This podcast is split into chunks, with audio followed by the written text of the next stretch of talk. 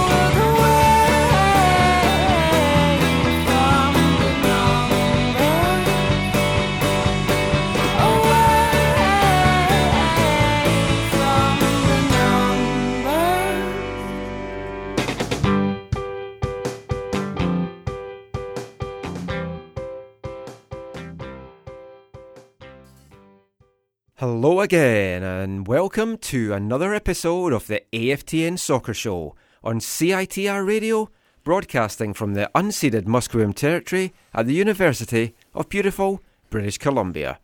If you're listening to this show on the podcast, this is episode 241. I'm Michael McColl, I'm Steve Pander. And I'm Zachary Adam Eisenheimer. and the Whitecaps are back at it. They're back on the training field.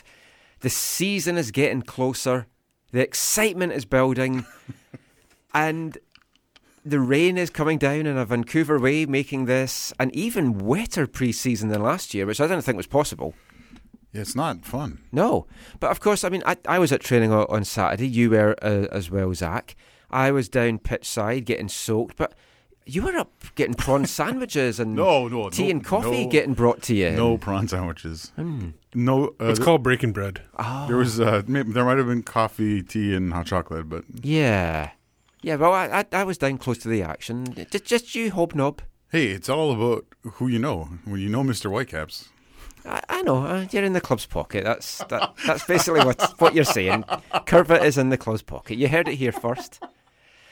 But we're, we're going to talk a lot about pre season this week, but we have a packed show. So, part one, we'll look at the week's Whitecap and MLS news.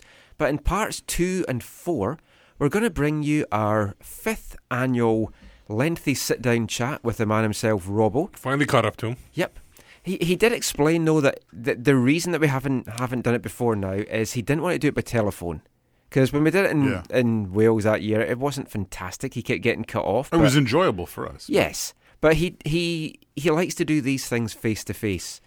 We've got that coming up in parts two and four. We're also going to speak to David Edgar, Canadian internationalist, who's in a very strange part of his career. He's playing for a contract, which is not something that, he, that he's used to after a guy that's had such a long career in But not game. really his fault either, because it's No. just because of off coming off injury. Yeah. super and a super unfortunate injury. And for all the trivia fans out there, we have the third and final part of the trivia challenge. And I'm going to spice it up this this week. It's- I've it- got something a little be- bit different. Just to let you know, it won't be the final part. I have a wild card week. Ooh. So just to let you know. Oh, interesting that you've got a wild card week because I'm I'm bringing jokers into it Yeah, tonight. his jokers. But let's You'll have to explain it to me because you never told me anything about it. Wait, this is his game. What are Yeah. you doing? It's Flash five. it was going to be bullseye again, but I thought no. The, the marks we left in the studio from the darts the last time uh, it didn't go down very well. So let's kick things off though by, by looking at the, the week's Whitecaps news, and it's been a kind of quietish week. It's not. There's not been tons of things happening apart from the guys getting back into action. So they they've trained really hard this week, all six days. Well, they arrived on Monday and they did their physical testing. Tuesday to Saturday, out on the training pitch. Sunday they're off, back at it Monday, Tuesday, Wednesday, then go straight to the airport to fly down to Hawaii. So it, it's been a very busy time. Before I give my kind of thoughts on, on what I've seen this week, I've been at a few of the sessions. Was there anything that you took out of Saturday's session that, that really stood out for you, Zach? No, it was it was a. I felt like it was a spirited session, especially considering how the Yes. poor conditions. Spirited is a very good word to how it's been this week. There were some tackles flying in. Yeah. uh, there was some players. all week that those tackles have been flying. yeah, in. which I think is a I like. is positive, Yeah. especially if no one's getting hurt. Uh, Hmm. Oh, right. That's true. Someone, I think, did take a So, knock. someone did take a knock on day one, but he's okay. No, sp- spirited, and you, you can see, you can tell that there are players trying to prove something. Yes. Um, so that's, I think, a, I think a. And you also, one of the big things which has sometimes been talked about maybe too much, and sometimes maybe talked about too little in previous seasons, is the the camaraderie and the the the The sense of- chemistry. yeah, the chemistry, the sense in the locker room, all that kind of stuff. And you can already, there's already a positive. I, I, I personally already feel and sense the positive impact of having a Kei Kamara. I, I do as well. I know so many folk go on about, oh, he's disruptive in the dressing room. He's Yeah, a cancer in the dressing room, which is a phrase I always hate anyway. Yeah. But He he may have had issues in the yeah, past. and another, he, he another admits dressing it. room- Yeah, He's talked about it. We I did an article for MLS where he was very open talking about it. right. Actually, I think that article was on AFTN. But no, he you already can feel both in like some of his joking around and his interactions You could- with his teammates and um, stuff, and and, the on Twitter and on yeah. Twitter, yeah, Yeah. or social media, I should say in general, is pretty awesome. And then just some of the stuff he's done in like that uh, Saturday, yesterday, was uh, there were a bunch of uh, those small-sided half-field six-on-six games, and just yeah, the way he approached them, I think shows both It his was some skill very and ability. competitive mini games. Yes. Yeah, you've got to say that. And it, I mean, it, it was very spirited the whole week. Kamara's been great, as has Efrain Juarez. Yep. The two of them all week have been talking to the younger guys, the rookies that's in the camp. Fonzie's been talking to Kei Kamara a lot this week, so he's going to learn a lot from him. And dancing, yes, yes, yes. dancing as well. Yeah, and the, the the rookie guys brought toothpaste for Kei after him Right. complimenting their smiles after the draft. So, I mean, it, it's felt it's felt really good. But I, I mean, we've both watched preseason now for so many years, and I've got to say, not blowing smoke up anyone's ass, not just trying to like BS anyone. This feels the fittest squad that I have seen right away at the start of the season. Yeah. no one's coming chubby I have yeah, apart ha- from us, maybe. Yeah, I have no. I, I noticed. Uh, I noticed especially, for example, one player I was I was watching to see how they come in, like Cristian Techera, looks fit as a He fiddle. He has been my player of the week. Yeah. He the sessions that I've seen with Teixeira, he has been whipping the crosses in, which Kamara's been burying. Yeah. So there's a there's a, a, a nice thing to, to start off with as well. But he knows his his his place is on the line. For sure. He's got Blondell challenging him. He's got Fonzie challenging him. I thought Nose. maybe I thought Brek Nose is not in the team anymore. Erik Hurtado is another guy who doesn't seem to own a shirt. Sorry, you said Nose. His place is on the line. Erik Hurtado though has a little bit of an ankle knock as well, so Oh, he's, okay. he's He- not been training much this He week. was, So he's spending more money on his socks than Yes. his shirts. and his hair. Yeah, his haircut, hair trim, or Solid. hairstyle this week.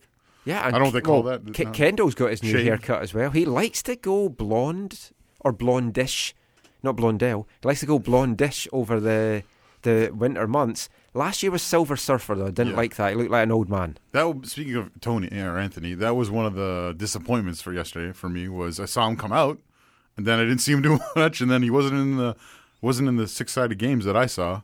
So I think he was maybe they're He he was doing laps. right. He may have had a little bit of a knock early in the Oh, week. oh, okay. There you there you go. Yes, um, but he's good. Um, I, like talking about about Blondell. If you haven't seen it yet, did I think possibly one of the first interviews that he's done in English, although it was via translator.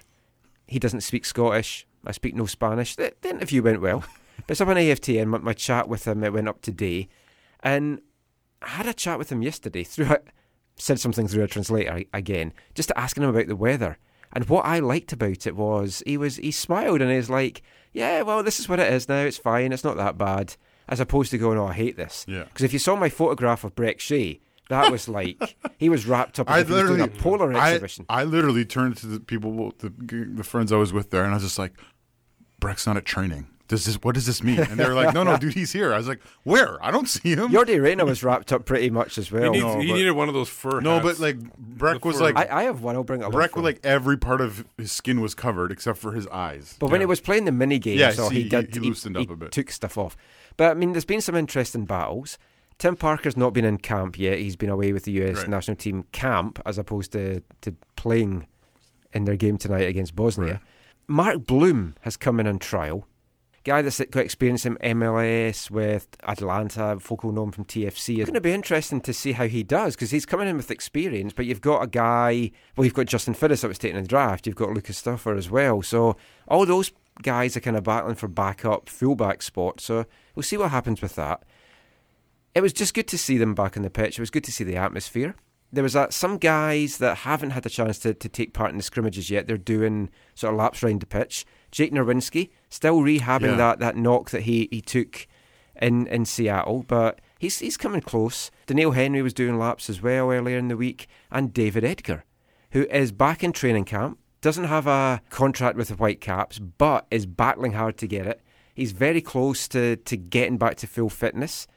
He will be taking part in the games in Hawaii and seeing how he gets on. But I got a chance to, to catch up with, with Eddie during the week just to speak about how his rehab's going, the Canadian national team, Premier League, and a lot more. So let's hear now from David Edgar. In a time when hats were I had no Canadian flag. Just a Roger, too scared to purchase larger. When I walk through the Clyde Valley, in the shadow of fiery Jack, power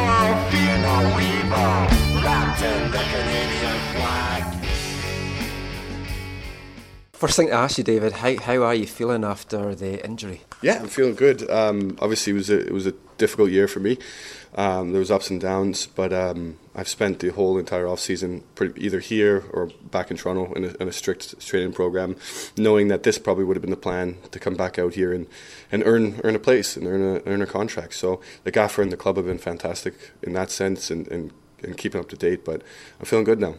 It must be a weird situation for you. You've had so many years in the game, and now you're having to play for a contract. Really, I know you kind of always have to play for a contract wherever you are, but it's a little bit different maybe for you this year. Does it feel different? Yeah, it does. Um, but I've, you know what, being out of the game for so long, not being not being able to play, and being the age that I am, you, you come out with a completely different mindset, um, and and how grateful you I've been able to do this job for so long and, and do what I love, and so you, you've come back with that extra bit of drive, and it's I, I'm not.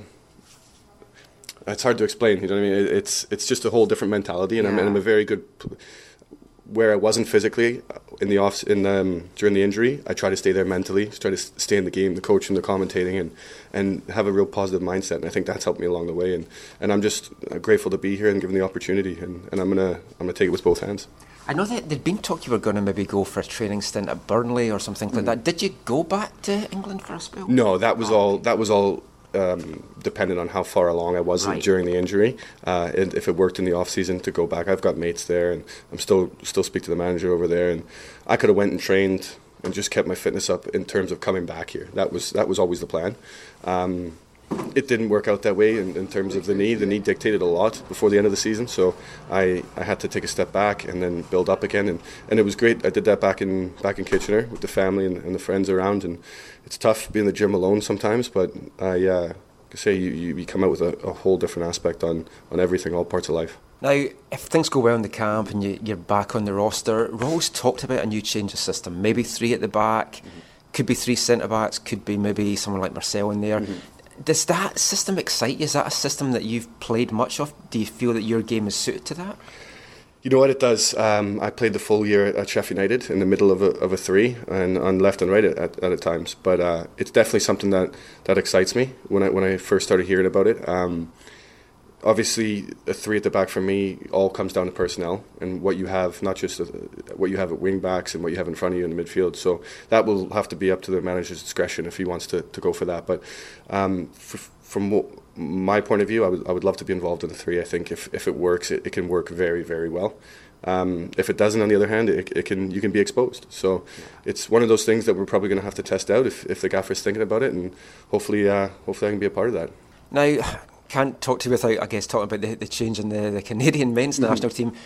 Did that just come as as big a surprise to the players as it did to everyone else? Massive. Um, I remember I was I was leaving to go to, with the under 23s last week in, in Orlando. I just went to get some fitness with them, and it happened the night before, and it just popped up, and then my phone started blowing up, and I didn't really know what to say to these people asking me. So, and and I think that's pretty much everyone, all the players and, and, and whatnot. So yeah, it's a strange one, but again, we're just going to have to adapt, and uh, it's it's what's best for the country at, at this time, and we have to all come together and, and buy into it. Simple as that.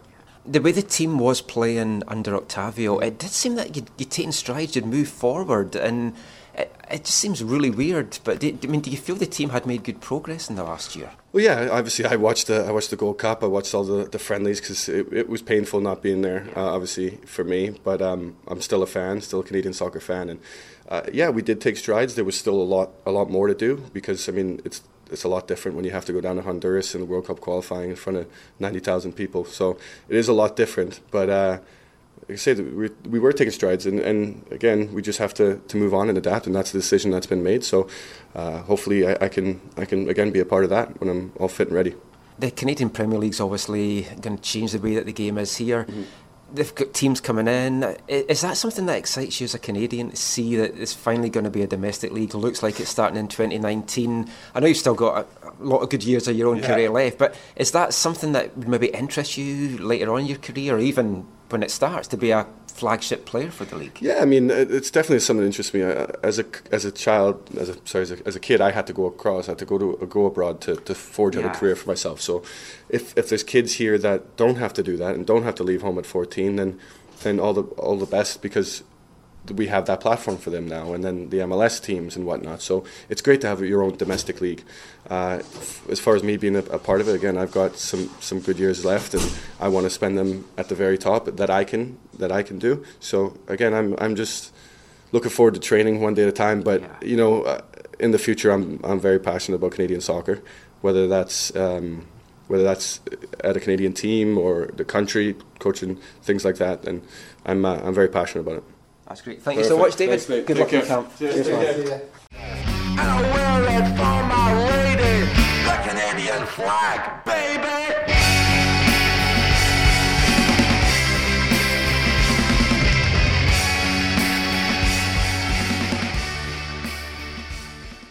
David Edgar there, just chatting about his rehab battle and trying to, to win a place on the Whitecaps roster this year. And I really hope he does. I'm really rooting for the guy. After everything he went through, we talked a little bit about it, Stephen Me, on the show last week, but uh, he deserves to be on the roster. And if he is, for me, he is the number three centre back for, for the Whitecaps this season. Oh, 100%. If he's healthy, he's fully fit. Not necessarily playing in the three in the back, just in the pecking order. Pecking order. number three. Number th- or even if he, there's three at the back, he should be the starter. One of the starters Ahead of De Jong? at this point. Have. De Jong maybe as l- I'm saying if he's fully fit, Yeah. and fully healthy, and fully good to go, I'd rather have him than De Jong at, at one of the. I, I think his experience as well is vital. because he's played right back before in his career, so he can play the right side. I, I would concur. I'd rather have David Edgar as a left center back, and then have Marcel as the wide winger. Yeah, enough. like him and Nerwinski going up the wings or something. Yeah. It's an important preseason for Edgar, but he's looking sharp. He's hungry, and uh, as you heard there, it's like it's kind of it's revitalised him almost. It's it's something to fight for that he's never really had to do because all these years when he's been over in England and at Newcastle, he's always had a contract. You're maybe playing for a starting spot, but you, you've got this deal. Whereas now he, he's playing for his deal, so so good luck to him. yeah. Now, a couple of other players might be coming into the, the training camp and they, they head down to Hawaii. Had a few names floated about. We won't mention that just now, but One who was finally named, oh yes, of course, in the camp. no good longer, old no longer, Hudson. tr- no longer trialist. no, or, or no longer is who is Hudson or Hudson is Hudson. Yeah, Isaiah Hudson, officially named, 18 now in the summer, so the Whitecaps can finally sign him at the end of July when he turns 18. Also known as Isaiah Hudson. I say Isaiah. I know, for real. Hmm. Potato, potato. Anyone that says potato, though, to, to be honest, is a, I love a when my bit British. British friends say Isaiah. I love it. It is Isaiah. We invented the language. We know what we're saying. But yeah, he's in the camp. So is it and potato or potato? It's definitely potato. Okay, No one says potato, Okay. and it's also tomato. But anyway, Hudson. Um, we talked about the battles. It's like early in the week in the sessions that I saw, it was all the young guys that were flying into tackles. David Norman had a couple of crunchers on Hudson. Oh, he's Dave Norman. funnily enough as well. But the young guys were flying in on each other. No, no one was doing that to Kei Kamara. Mm. Not yet, anyway. So they, they didn't quite have the the balls when, to do that. In, in when you've just one. brought him toothpaste, you're not really then going to go and. Yeah, but I mean that was Take good him to out. see. But I mean, talking about tough tacklers, one has finally, we knew he had gone, but one has finally officially, Officially, yeah. left the Whitecaps. There had been earlier rumours that the Whitecaps may have re signed him to loan him out, but not he's gone. He has joined Estudiantes in Argentina. On a Matty free- Laba has gone. on a free transfer. I'm going to miss his dog. That was a little cutie. Yeah, He's- uh, I think I think it was unfortunate because I think they would have picked up his option if the injury didn't happen. But then, then if, they the, could, if the injury hadn't happened, he would have been sold to Racing. no, that's what I mean. He would have been Yeah. sold then, like you were saying, it was on a free transfer. I think he would have been sold. He, he would have left anyways, but at least the Whitecaps could have got something if he hadn't been injured because it was too much of a risk to pick up that Yeah. that option with. Oh, yeah. And this is where some people are extremely upset that Yes. nothing is being got for him. At the same time, I think th- th- I think some people are maybe relating this to what happens in other sports sometimes and in football sometimes, where if you know someone's going to move, then you don't play them or whatever. I think I think the response to that and that, that was a freak injury though. right that's one yeah, thing. but, but but the, I, the I see response- both sides of it. The response to that was we needed to we needed to, the, the, To win Vancouver games. needed to win those games. Yeah.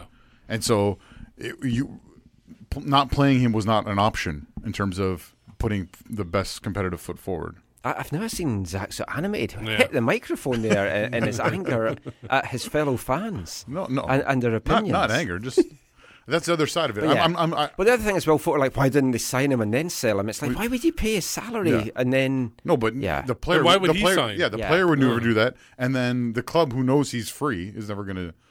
At least they brought him back to say goodbye and give that motivational talk. That was one of the w- most awkward tweets I heard this week or whatever. Where it was like, "Oh, they've signed him. They're going to loan him." To, I was just like, "That's not yeah, going to happen." not going to No. happen. But that's all the Whitecap news for this week. We'll talk some MLS news in the fifth part of the show when we, we look at the headlines. But we'll be back with more after this.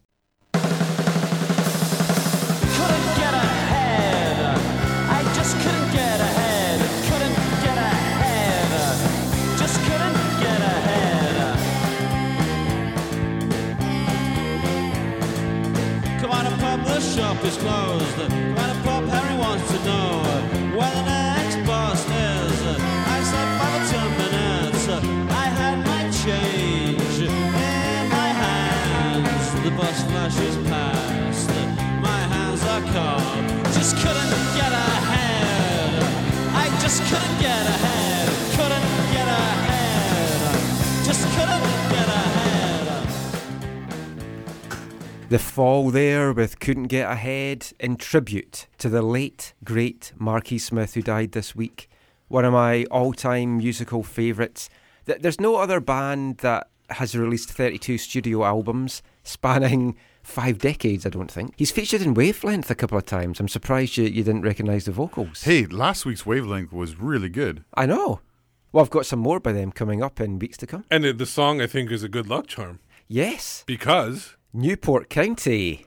one all Oh, draw. I I was gutted watching that. I, I the Tottenham's goal was coming. They should have, but they could have scored a couple of goals early Yes. on because Yeah. they were they were on, the front foot. They're going to get hammered at Wembley in oh, the replay, but but but they get their name in the fifth. well, also they're, they're fan owned. They hmm. are struggling for money, so that's going to be a That's bumper be payday big, for them. time. I But- think that's why if the fans were cheering so much. Yeah, it, it was heartbreaking. It was just almost a year to the day that I was over at Rodney Parade watching Newport playing Hartlepool that day, so not quite uh, as exciting.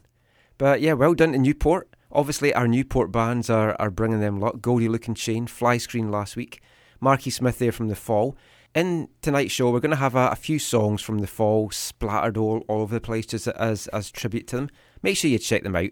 Someone sent me a message this week, I think it was uh, Rich Halland, on Twitter saying that the first of him ever hearing The Fall, because they're a bit of a fringe band over here, was on CITR radio. So we've brought it all full circle for them. Nice. But anyway, back to the football chat. You're listening to the AFTN Soccer Show on CITR radio. And now, this part one of our sit down chat with Carl Robinson. We, we decided to split this up into two parts. We sat down with him, it was just over a half hour chat. And we, we talked about so many different things the season that's passed, the season to come, mm. his growth, how he puts the squad together, MLS, so many things. So we're going to play the first part just now and then talk about some of the things that come out of that. We hope you enjoy it. If you're listening live, anything you want to talk about what Robbo says, shoot us a tweet at AFTN Canada. But here's Robbo.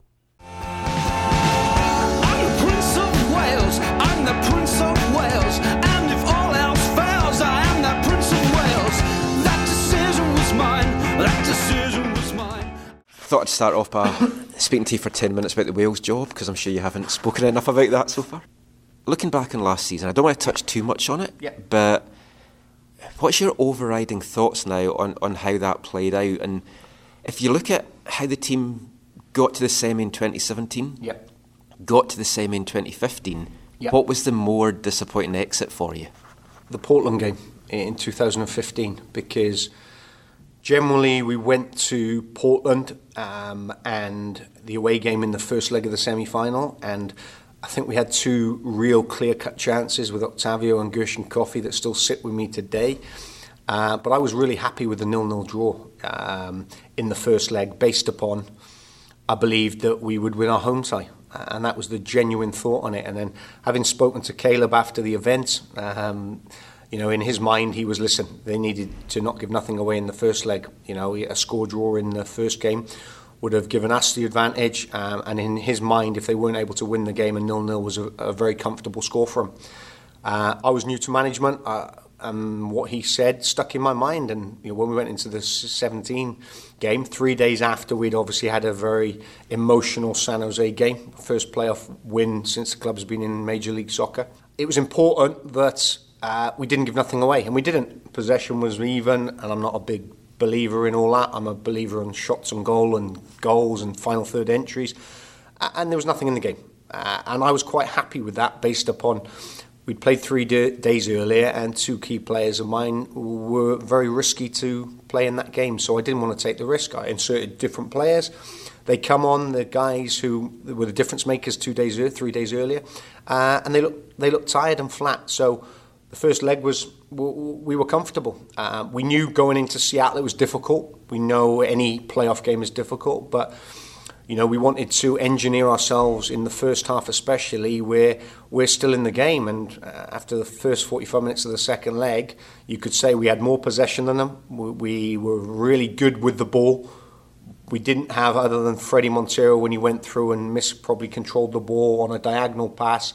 We didn't have many efforts on goal, but neither did they. And it was a case of first mistake probably was going to co- cost the team and, and going to win the game. And unfortunately for us, we give the ball away down on the right side. I think a square pass, um, you know, they nicked the ball. Uh, and then we failed to recover and a few ricochets, and then Clint Dempsey put it in the top corner. And having said that, 1 0, it was still a case of we're still in the game. They scored the first goal. Um, then the dynamics of the game changed, and we altered things. I tried to put Brek at left back to cause us more uh, attacking threat. Uh, again, we we had a half chance with a header with, with Bolaños, but we did, we weren't good enough. And I said that all along at the end of the season.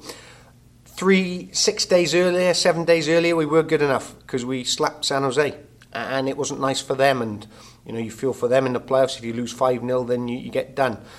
Uh, and then Clint scored in the last few minutes, uh, and the game over. So in the two semi-finals in the three years that we've been here, it was 1 0 going into the last two minutes of both games over two ties. So that gives me hope, and it says to me that we are not far away. Um, the mistake in both games cost us. Adi in the Portland game when Timmy Parker got called watching, and they, they, they played the ball back, and Adi scored a good goal. And, and Clint Dempsey when we played a square ball and gave the ball away, and we weren't able to deal with the counter. So we're not far away, uh, but we weren't good enough. And you know, anyone who says they were good enough, whether it's Houston when they went through the next round and lost five 0 Yeah. you can't say that, and, and I won't say that. But what I won't go away from is the fantastic season that the boys gave me last year because we we achieved some unbelievable firsts again for the club. You know, we were in the Champions League semi final against Tigres. We, we went to Dallas and we won 4 0. We went to LA Galaxy again and we won. You know, there was a number of things that we did again, which w- this group of players keeps proving people wrong. But when it comes down to it in the playoffs, which everyone tries to get into, it's fine lines, it really is. And, and we weren't good enough to get over that fine line, you know, seven days after what was probably the best moment in the club's history. Yeah? And it's good and bad, and sometimes you have to deal with it and accept it and, and take responsibility for it. And the group of players did, I did, um, but you can't dwell on it. You've got to get back to work. I don't know how much stuff gets fed back to you. I know you Yeah. don't read a lot of social media and stuff, but the reaction from seg- segments of the fan base, they're on a high after San Jose, and then it's like you've become the worst team in the world after the way that you play against Seattle. The defensive kind of game that you play Yeah. doesn't sit comfortably with some folk over here. Is it hard to shake that perception? Or like like where I come from and where you come from, Yeah. winning's the important thing, Yeah. and how you get there doesn't matter. Yeah. But it does seem to matter more here. Yeah, it's uh, it's something that's been in um, in North America quite a bit, and the answer of it is open ended because you know I could sit here and say, right, okay, I'm going to play this this brand of football, which is is passing and building through the zones and create overloads and lose every game. And if I do that, it might be exciting to watch, and you, we might lose four three, but me and my coaching staff will lose our jobs. So we won't do that based upon we need to get results. I've been brought up, you need to get results. It's about, but I also understand it's about selling the game in North America and understand, you know, the best teams in the world. Chelsea last year, who won the Premier League, did it with the best clean sheet record. If you talk to Peter Vermes at Kansas City, he talks about conceding the least amount of goals, which they did last year, but they didn't score enough because they sold Dom Dwyer and they missed the playoffs. So it's finding the balance, uh, and that's the difficult question. And you're never going to please everyone. Uh, and people will say, "Well, you scored 50 odd goals, which is probably mid-table in the high top third of doing it." Um, but we conceded 49 goals, uh, which is probably in the the bottom tier of the third. Um, which, if we're going to compete, and we were competing last year, but get to the next level, we need to score over 50, 60 goals, 50, 55 goals, and concede 40. So it's finding the balance. Uh, John Toshack always said to me about, you know, the perfect example he can use is, is the blanket and going to bed. You know, people want you to attack more, so you attack, so you pull a blanket over your head and your feet get cold. And that's your defending and your attacking. And it comes down to that. It comes down to players. The game's about scoring goals. If you win 1 0 or lose 1 0, like we did at DC this year, we absolutely played brilliantly, probably our best game of the season. We missed a penalty in the last minute, we lost 1 0. Everyone goes away.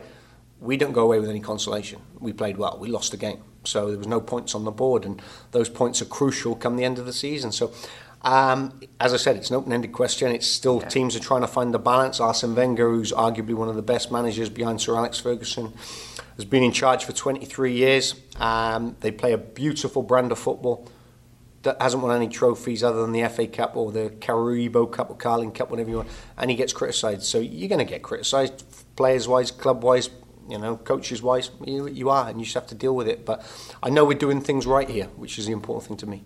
Now you're going into your fifth season as a head coach. You've obviously learned a lot of things along the way. When you look at your own coaching style just now and just how you are as a coach and as a person, how have you grown over these last four or five years? A lot. Um, you know, people will see on the surface, and, and this is what, you know, people outside only get to see certain things. You know, they don't see the day to day work that goes on, they don't see, you know, the, the groundwork that me and my coaches do behind the scenes. And there's a lot of work, unseen work that goes, obviously, unnoticed, not by us because it's about building, but by, by people. What I'll say is I've learned what works and what doesn't work. I've learned about if I'm trying to uh, work with a group of players that I have at my disposal. If I want to turn Kendall Waston into a ball playing centre back, that's not going to happen because, uh, as an example, he is a towering, hard working, hard nosed centre back who defends for his life and is able to score four or five goals. If I want to turn him into Matt Besler, I can't do that. Uh, You know, that's that's something that coaching cannot do because it's the characteristics of the player. So, over the four years, I've learned, you know, to, to make changes based upon what types of personnel I need within my system of play. Whether it's defensive, whether it's counter-attacking, whether it's attacking, I, you know, I think every year that I've been here, uh, in the first year we were hard to play against. In the second year we were really exciting attacking-wise. In the third year we played some really good stuff with Pedro being the deep liar and that lot, but we didn't make the playoffs, and everyone said it was a poor year. Last year we probably had our, arguably the best season of the lot, and we get called defensive. So there's always a there's always a, a, um, a statement that someone makes out there that sticks. Man City are the best team at the moment in the Premier League because they've scored the most goals, they've got the most points, they've won the most games, and they play the best. Man United are having an unbelievable season as a second place team, but because Man City have just had a crazy season, everyone says Man United are having a bad season, and they're not. So it's about keeping it into perspective. But what, other things I've learned? You know, I, I like to change things up. I like to change personnel. I like competition for places. I don't care about making big decisions. People question your decisions. Squad rotation. You know, the travel uh, makes me chuckle when people say, "Why'd you make eight changes?" I think it's there in the public domain now for everyone to see the amount of travel we have to do, which is incredible. So if I don't carry a squad, then I'm t- putting tired players uh, into a game. Uh, why don't I play the same team? That's been thrown at me all the time. Why doesn't Yordy Reyna play every minute of every game, Alphonso Davies every minute of it? Because they can't, based upon the 60,000 miles we have to travel. So uh, it's understanding your players, it's getting the best out your players, it's not throwing your players under the bus, it's accepting responsibility. Uh, again, it's talking about changing formations, you know, and I've spoke openly about it this year about, you know, I, I will look at certain things based upon the personnel I had. You know, Marcel, I think, has grown in the last year especially, and uh, he gives me the balance of playing of left side of, three centre back, which Christian Dean possibly would have had, but he wasn't fit and he couldn't keep himself fit, so I was unable to do that with the personnel I have this year. Uh, maybe we can look at that, and that's something I want to do because. You know, I- don't want to be a coach that just plays 4-4-2 or, or 4-2-3-1 or 4-3, however you want to say. I want to be a coach that's flexible and tries different things. And listen, it might not work, but we'll have a go. And if it does work, great. We'll, because we need a, a plan B or a plan C. Because going into the semi-finals, you know, we had a, a plan A and a plan B, and our plan B was to change certain personnel, put a, put a winger at fullback like Brek Shea, go to three at the back, but we didn't have a target man. So then we addressed the target man with Kei Kamara coming in, and now we're talking about changing personnel. So it's about not going away from what's been successful for us over four years, but also then trying to find that extra 5% that not keeps people happy, but tries to find the difference between falling at the semi-final step again for the third time in four years, rather than um, trying to get to that next level. Because I said it's about winning. There's one trophy to win, uh, and 21 teams will be unhappy. So. Now, I know publicly you've said before you, you don't really care, but I, I do feel the club don't get maybe the recognition that it deserves in the grand scheme of MLS because you're not a sexy team. You don't have international American players. But do you, do you feel that what you're doing here gets the respect and the recognition that it should? Well, I think you know I've been in certain markets uh, prior to being in Vancouver, and what I'll say about our market is uh, people care, people want to understand football. You know they come to watch it, uh, and I don't mind people having their opinions because.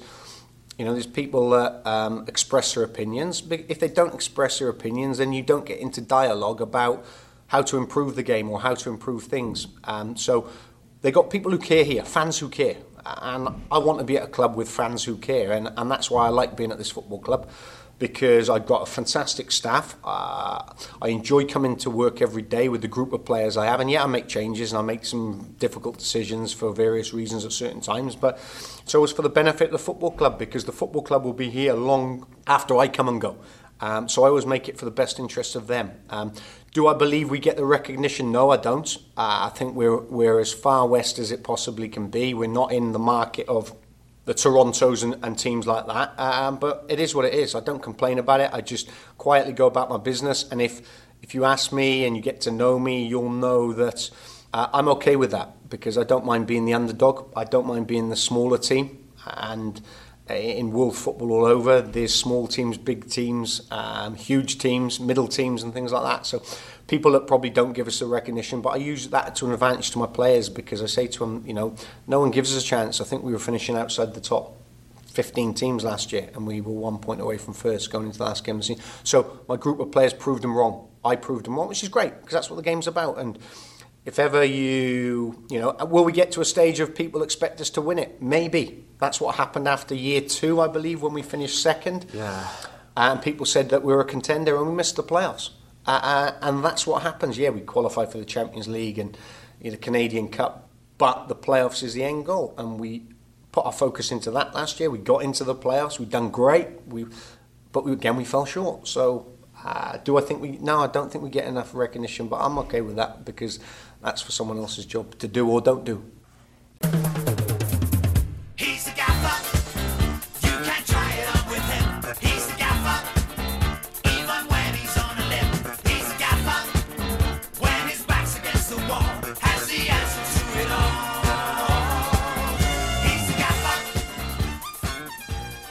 I don't know if the gaffer would like that dancing you're doing to his song.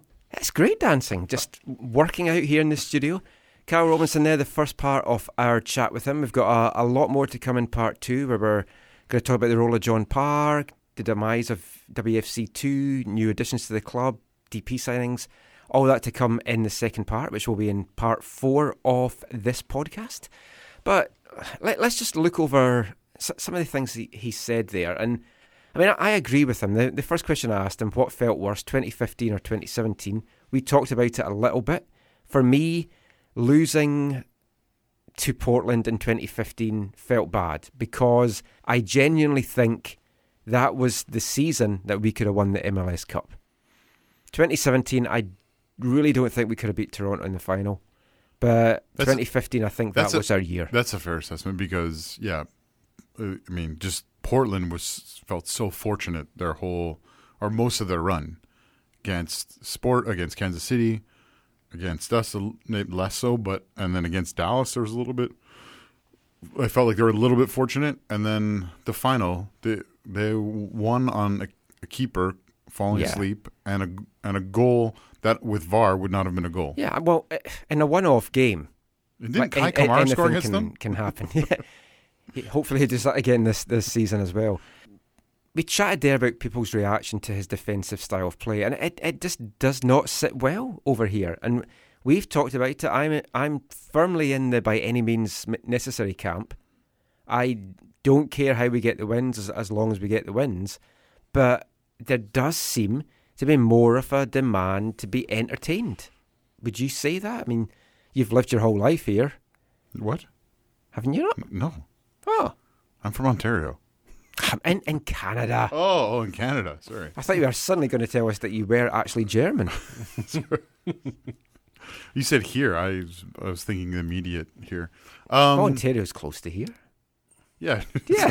Thunder Bay. It's like a derby. it's like a Vancouver Thunder Bay derby. Um, I, I think there is a thing like, especially when you show it. Sometimes, like there there there has been displays, especially over the past few years, of that you know wide open play and everything.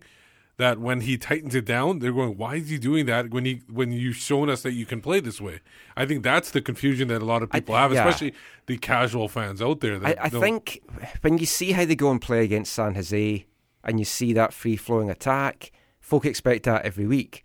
But not San every team Jose is were San Jose. rubbish. Yeah, exactly. Their their goals against the number of goals they conceded was atrocious. But the, the feeling eh, that it's not it's not a really positive mood.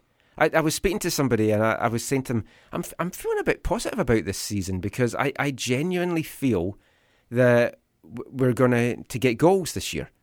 And if if you look, there was 49 goals for, sorry, 50 goals for, 49 goals against. Take away some errors from that, and you're maybe down to f- 44, 45 what goals type of errors would you take? like David Ousted did let some goals in that he probably shouldn't. Get that down to 40. Get the goals for to the 55, 60 category. There's no way with a 15 to 20 goal difference, positive goal difference, that that team is not going to get in the playoffs. Whether they can do I that was going to say easier said than yeah, done. is the, is the whole other aspect of it, and that's what folk are are fearing.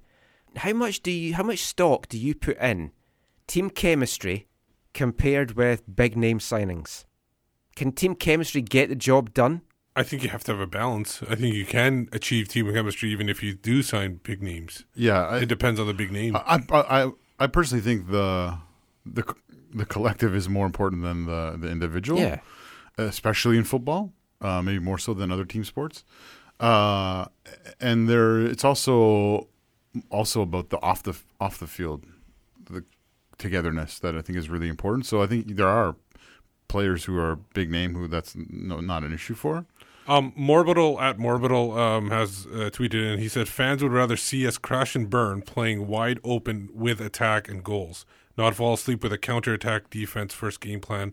Tit- Tater understood this. I, I just I don't I don't understand folk wanting to to see the team play like that Well, though, they're- but not win. You know, you do know there is a local Newcastle supporter group here in the in the community that that maybe have fond memories of Kevin Keegan or something. Yeah, true. And they, they, they didn't win the championship four, that year. four three wins and losses all year I, I know the two are not mutually exclusive. for real. And it's like, ideal world, you play entertaining football and you win. They're not A la TFC. they're not they're not mutually exclusive, but they're uh, ext- I think they're harder to come by in MLS. Yeah. right? Unless you, unless you were going to spend the money that, for Yeah. example, TFC has Well, spent. but before we wrap this section up, I asked Robbo how he's grown in his, his four or five years at the helm. Do, do you see that he's grown? Do you feel that he's grown as a coach?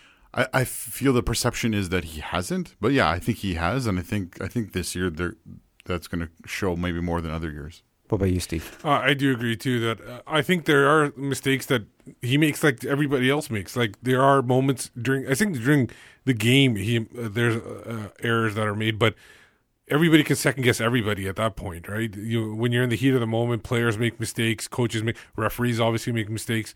So it's hard. It's easy to judge from when you're sitting up high or at a field level and you're watching the game.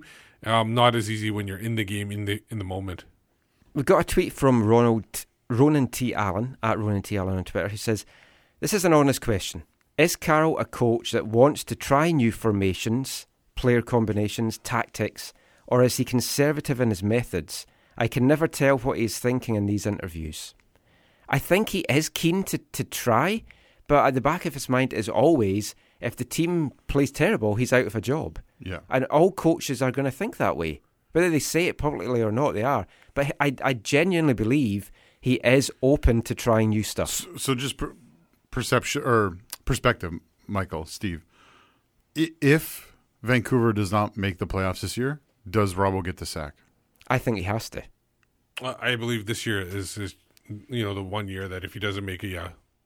Right. I- so I- if, if I you think guys are, if you which- guys are thinking which is that- hard which Yeah. is hard to say because the fact that this like the like the teams like LAFC have built their team to and L, Well, the that's the thing, Galaxy yeah. uh, Galaxy are going to be back up to the same levels. Other teams haven't really lost too much, so it's going to be interesting to see how this Western Conference plays out. Because in a way, it's easy to argue no, he shouldn't because you are against these big spenders and some big hitters. Yeah. So you have to expect both LA teams are going to get in. You have to expect Seattle's going to get in.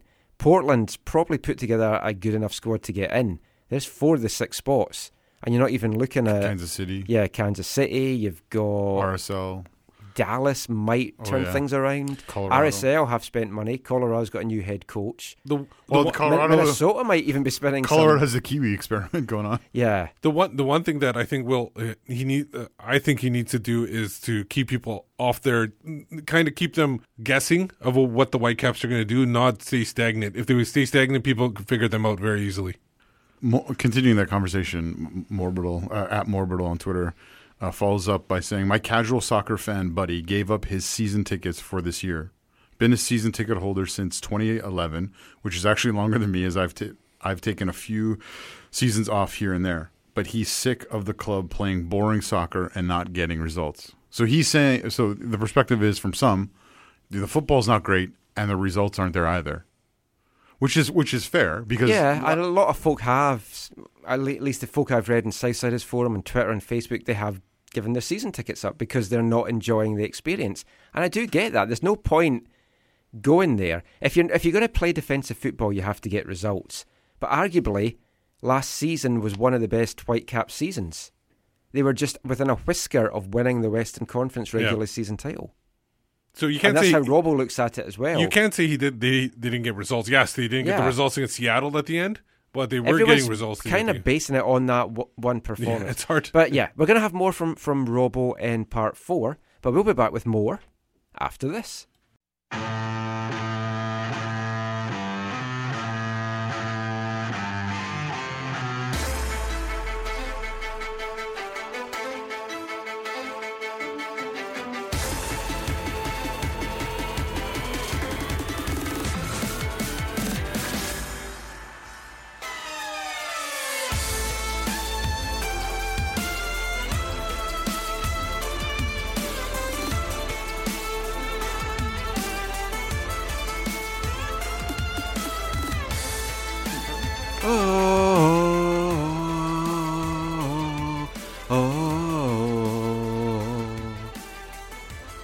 For non wrestling fans out there, that is the theme tune for Shinsuke Nakamura, WWE wrestler.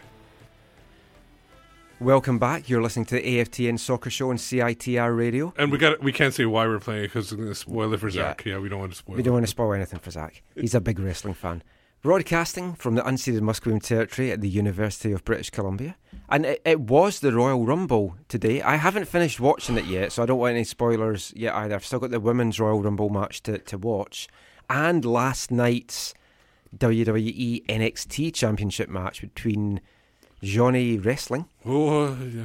and Cien Almas, which I do know the result of, at least because of what It's- happened it's in the Royal well Rumble. Well worth watching, Yeah, I've if you know heard the it's, result. I've heard it's fantastic. But, yeah. And but we play that because we're gonna rumble right now. Yeah, oh, but you actually- two are gonna well, just rumble. before, Before. before we do that though, we got a tweet from Greg Petrie Sure. saying because it is Royal Rumble night, which Whitecaps player would prevail in a Whitecaps Royal Uh, Rumble? it's pretty obvious. Yeah, Cristian Techera. Because he's small, no one will get him over the top rope. It's Kendall Waston. Yeah, Kendall I'm Watts. thinking Kendall Waston. I was just thinking, is there anybody else? Um, I, him and Kei Kamara would have a fierce Yeah. battle. No, no. No? Kai is agile, yeah, Hmm. but I think he'd be the more agile type because you just—it's not always the big guy that wins. No. because everybody teams up on the big guy to eliminate him. Yeah. the only advantage the other players would have is they, some of them have already been hit by Kendall. They know what it is maybe to take one of That, his that hits. is true, yeah. Uh, the Caps need to do a video of just all his Kendall slaps slapping, yeah. from the whole three, four years he's been here. So it's, it's trivia time coming up, but before we do that, it's time for Christmas presents. Christmas in January. Yes, it never So exciting. Because Zach's never been here to, to give us the, the presents. And I'm pleased to say that Zach's present finally arrived from the UK. Okay, so uh, can I do mine Yeah, you can do I'll yours do. I'll do one of mine first, Yep. then you can do yours. You can empty your sack first. Um, That'll be edited okay. Out too.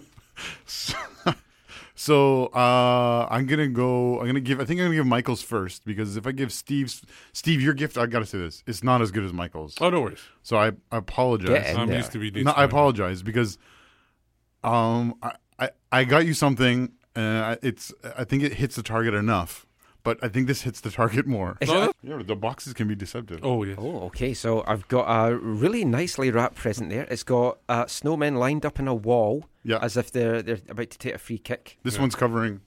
Yeah, he's he's he's covering his snowballs. Yeah. Uh, okay. This. Oh, Or or should I get you to open at the same time? no. Those, I'll- I'll those. open mine first. Just to let you know, those listening live will be going over one o'clock. For Yeah. sure. That, It's taking that long to open a gift. sorry, I'll just I'll rip this open now.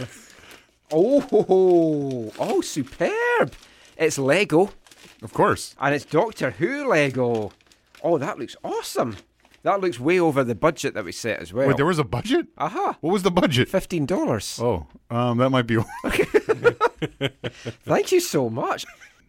Okay, So- I've got yours. I haven't wrapped it up as nice, mainly because It's radio. it's you didn't have to. Radio. You didn't have to say that. Oh yeah, that is, that as well. Now This- this is great radio. This is a t- this is a radio. T-shirt.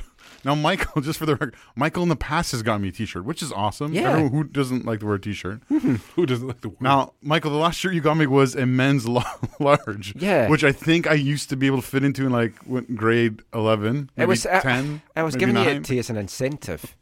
And it's I thought you, you you slimmed down to it. Anyway, I got you two XL this time. 2XL, That's the okay. biggest they had, so I hope it, Oh. I hope it fits. oh yes, and it's this in is good. It's a red and white T-shirt for Canada and TSS Rovers. Nice. With a fist in the middle, and it says "Support your local team." Hashtag AMF against modern Zach football. loves his fist. I like this. And I got myself one. I liked it so much. You get the red? Yeah, and smaller. So we're gonna be. Tw- so we're gonna be twins. We're going to be twinsies. That's okay. Yeah, this is really good. Steve's got Lego as well. Guardians of the Galaxy. No, this is awesome. I love it. I, I genuinely love this as well, but this is way over our budget. But anyway, it's trivia time.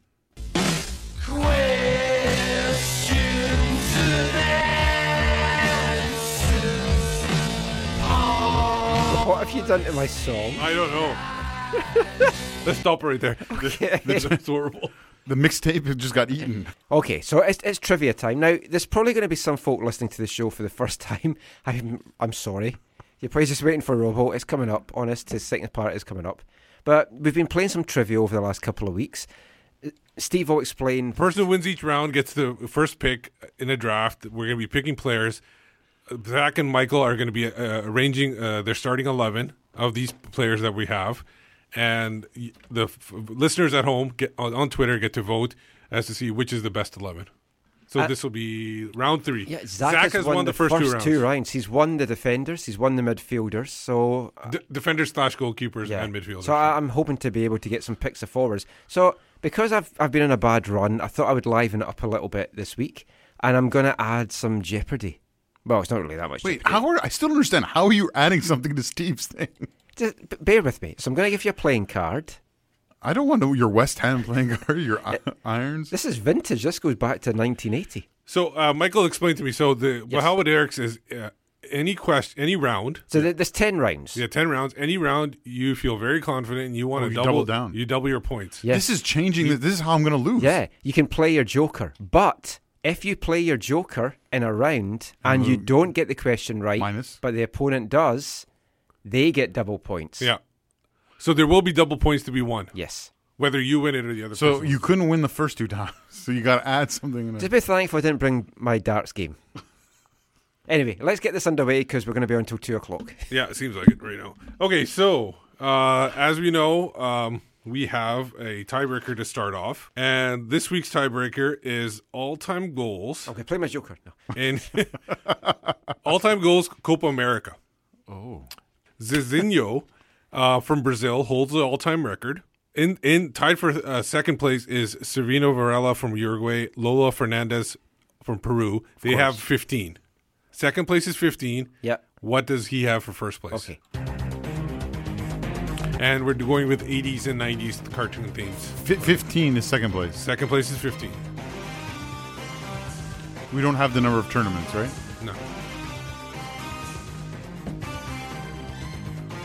This is X Men theme, by the way. If ah. anybody's looking.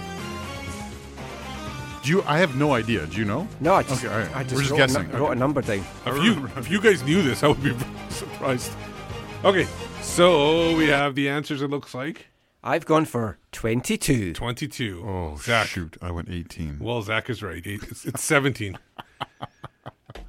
I, I said the last time I don't like this game. Wait, you said you called Joker at that one too, right? I heard you called Joker. That was a joke. Well, you can't joke about the There- Joker. there's no points of, uh, up for the grabs in the first round. It's only control of the board. It's control of the board. I board. get double control. Zach, which round? Uh, which okay? The categories are German football. Germany. Ger- I'll, Germany. Let me read the. No, categories. no, no, I don't want to hear the categories. Just give me. I know you're gonna have Germany. question three. for the listeners. I want to let them know: Germany, Scotland, Canada, World Cup, Whitecaps, EPL, MLS, Euros, other cities and clubs. So you want to go Germany? It's one, Question two, three. or three. Question three. Are you're not playing your joker in German football? Well, do I have to declare before I hear the question? Yes. Before I hear the question. Yes. For it's when it's a category going, I'm playing my joker in this category. He's playing the He's Joker. playing his joker. okay, I'm, I'm, not. going to get it wrong. Get it wrong. and if you go for multiple choice, remember uh, if you get it right on, it's three points. Multiple choice, the point value goes down to one. But Yeah. or two with my Joker. Yeah, two exactly. So the only current player who sits in the top ten goal scorers for the German German national team. So only active player that sits in the top ten. Who? He, okay. He's not necessarily playing in Germany. He's playing for the German national team. The score uh, only active player for the German national team that is in the top ten scoring for the country. I don't know how I can make that any more clear. Are you, are you sure he's under contract right now? Who cares if he's under contract? No, because there's one player with a lot of goals who. the only person that showed active on Wikipedia. Let me sit there and do that. This is Danger Mouse. I know. Used to love this show. Danger Mouse. You can go multiple choice. I've got multiple choices. You're going multiple choice. yeah. I don't follow German football. But it's a national team though. Okay. I have my answer, Okay. So put but it I down. also I also put it in brackets because I don't think that this guy. Yeah, okay, go ahead. Okay. So, You guys are not going to give it to me, I'm sure. so A. Mario Gomez, B. Bastian Schweinsteiger, C. Mesut Ozil, or D. Thomas Muller. Well, I can just say my Yeah. answer again. I'm going to go with Thomas Muller. Okay. And Zach, your answer? I went. I had Thomas Mueller as my main brackets one. I said Lukas Podolski. No, it's well. I'm gonna go with Lukas Podolski because that's not in brackets. You can't put two answers in. Is it Thomas Mueller? It is Thomas Muller. Oh, yes. So, and uh, he played his joker. Michael gets two points. Okay, I will pick Scottish football, Scottish football. I knew that was going to happen. That's why I put them right back to back. and I'm not playing my Joker. And so the, you can pick one, two, or three. Uh, one. One. Okay. So, what was the last year where a Scottish Cup final featured only Scots in the roles of players, managers, and officials? This is Batman animated theme song.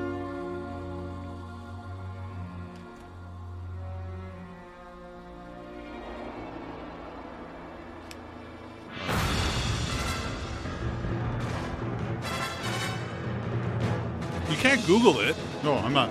Okay. you got your answers? Or are you going multiple Yeah, I, choice? I've got my answers. I answer. got my answer. Oh, oh, I should go multiple choice. you can if you Okay. want. No, no, no. Okay. Okay, so your guys' answers are? I've gone for 1985. Okay, and Zach, I went 1989. both you guys are wrong. It is 1987, St. Mirren. St. Mirren defeating Dundee United. What, sorry, what year? 87? 87. Disappointing. Okay, I, I'm going to challenge your other question because you said the only active player who ha- is in the top 10 Can we do, go with the challenges later? Because I don't. because Lucas for- Podolski has 49 goals for Germany and Thomas Muller has 37. but he's not active, Lucas. Podolski. Yes, he is. It's all going wrong, Steve. Well, Yeah. I know. He's- okay, well, he's, well, he's active. well, I'll, I'll I'll look at it after. We'll we'll look at it during the break because right now we don't have time. We don't want to be here till four. Yes. Okay. But uh, but so- my but my answer was we, right. we will adjust uh, answers if we need to. Questions, uh, point values. Um. Uh, so oh, my turn. yes, Uh, I like to go with um, what's it called? Cities and clubs or cities and towns? And I will play my Joker in this Oh, round. good, nice, nice choice. so That's a good one, two, or three. Uh, three. FK Partizan.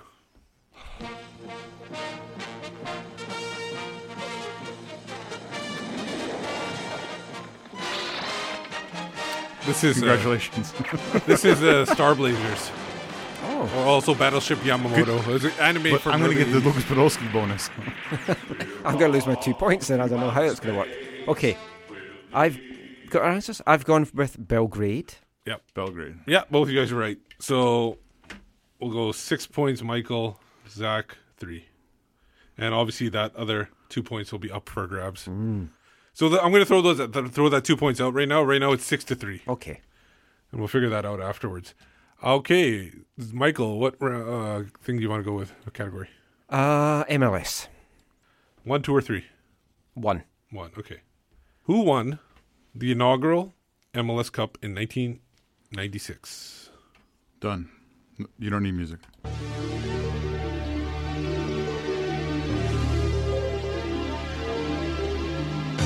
Oh, oh, what are you doing? What are you doing? So this is a club, right? Team? Yeah, team. Well, who won the inaugural MLS Cup? Okay. This is Mask, by the way. I've got an answer. You know this. I don't. I've just guessed. no. Yeah. I didn't. You're gonna pick- get. You're gonna Remember, get it right. I was not here. You're in gonna get it 90 right. I've gone with DC United. You're correct. Yeah. Yeah. Yeah, both of you guys are right. Wow, points are going crazy today. I was pretty sure it was, but I went to my first MLS game in 1997. I'll, go- I'll go. Is Canada still there, Steve? Yes, Canada is still there. Question three from Canada. Canada. Let me roll it up. I'm just going to write down Haiti as the answer. That was so unfortunate. I cannot believe that happened. Hmm. I can't believe either of those last two matches. That's a whole other show. We'll be debating what on earth went wrong with that one. Golden Boot winner, though. Golden that, Boot winner. Okay, so Canada. Here we go. One, two, or three. I said three. Three. After Christine Sinclair, who has the mo? Uh, who has who's second for most all-time assists for the Canadian national? Oh, team? Assists? assists. Shoot.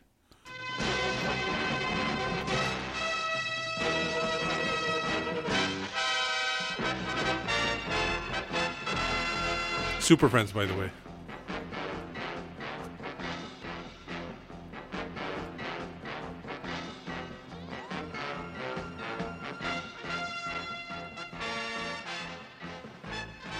Uh, are you going multiple choice or are you going to answer? No, I've written an answer. Okay, I've written an answer too. Okay. I'm probably wrong on this. I, I will be wrong in this. So. Okay, uh, who had picked the category? Oh, I did. I said Diana Matheson. I said Diana Matheson. And both you guys are wrong. Oh, I thought It's so. actually Rhian Wilkinson. Oh, that was. I thought about her. Oh, my Riri. Yeah. My Riri. Ah, I miss Riri. So, uh, Michael, your turn. White caps. What caps? Okay, Caps. let me get there. Okay, one, two, or three. One. I'm sticking with my one. 'cause the Okay. White caps This are is the gonna number get- one team. This this is gonna get the number one. this is gonna get a little wordy. So I, I wrote this ages ago in the middle of the night. So three o'clock finish. What? Were you at work uh, or at home? no, at home. Which former Whitecap player was one of the five English players that were dribbled past by Maradona for what was voted as greatest goal in World Cup history? Easy.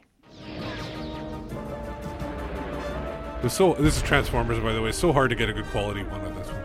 I just have a guess. I've got an answer. You know the answer. I'm pretty confident. I just don't know if this guy was in the squad then. Hmm. More than meets the eye. Way better than the movies, cartoons. So, uh, Michael I went for Peter Beardsley, man. and Zach, I also went for Peter Beardsley. both you guys are right. Okay. Phew. Okay, next uh, category, uh, Zachy. Uh, I'll go Euro. One, two, or three. Three. How many teams participated in the first tournament in 1960? Oh shoot.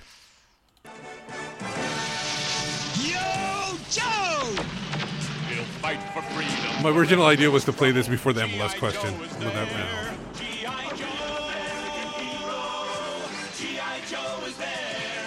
I have two answers in my head, and okay, I'm gonna I'm gonna go with the first one I thought of. You go multiple choice too. No, no. I'm not sure about this one. Okay. Ready to go? Yep. Oh. Zach. I think I'm too low. I went eight. I went eight. No, It was both. you- 12? 12? No, it was 16. actually four. Only four teams in 1960. And who won that one? Was it Russia? I can't tell you. I didn't write that down. I, I I did research. I knew all this stuff when I thought we were going to do this before Euro. Christmas. 1960. I can't remember. Good, uh, good you, answer. you weren't born then, to be fair. Good answer, Michael. You were though, right? Yeah, Were you? That was uh, eight at the time, I think. No. Of course, I wasn't. Jeez. I was joking for first. I thought. So uh, I think Michael, you're picking. You got oh yeah, World Cup, EPL, other World Cup World Cup. Okay, here we go. Yeah, one, two, or three. one. One. Constantly going with the one. Okay, so here we Oh, go. getting the stare from Zach to try and put me off. Which country Scotland, has finished in the top four not Scotland. the most without winning the World Cup? Oh, no, having never won ever. No. This is Banana Splits. I don't know if you got that. Oh, I love this. I love it too. I can sing the whole. This was thing. this wasn't 80s, but I watched it in the 80s. That's why I put it. On. I have a seven-inch punk single by the Dickies of this. Four bananas make a bunch. So you guys got Sorry, the- no, I haven't written an answer. Oh, you're sorry. I got my answer. I think I think you got this one right. Mm.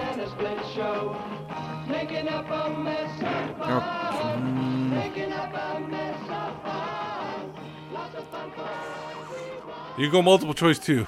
Oh, I know. Okay, I'm You- changing my answer. You'll get on multiple choice. Yeah, I'm changing my answer. I've written it down. Okay. Oh, I think I know where you switch it to. I've picked my. Mike, Michael, go ahead. I've gone with Holland. Oh, I went with Holland. oh, both you guys are right. Yeah. Who did you have before? Belgium. Oh, yeah, no. Holland finished five times in the top four without winning the title. Good for them. I was working my way through World Cup finals. That's what was taking me so long. Oh, yeah. So Zach, you got um, EPL or other? I'll go with other. One, two, three, Three, man. three. Okay. Who has the most combined South American championships and uh, like combination South American championships and Copa America? Wait, what? This Like there's this, it was called South American Championship before, and then it called Copa America before after. So who has the bo- most combined? Oh, right. Okay.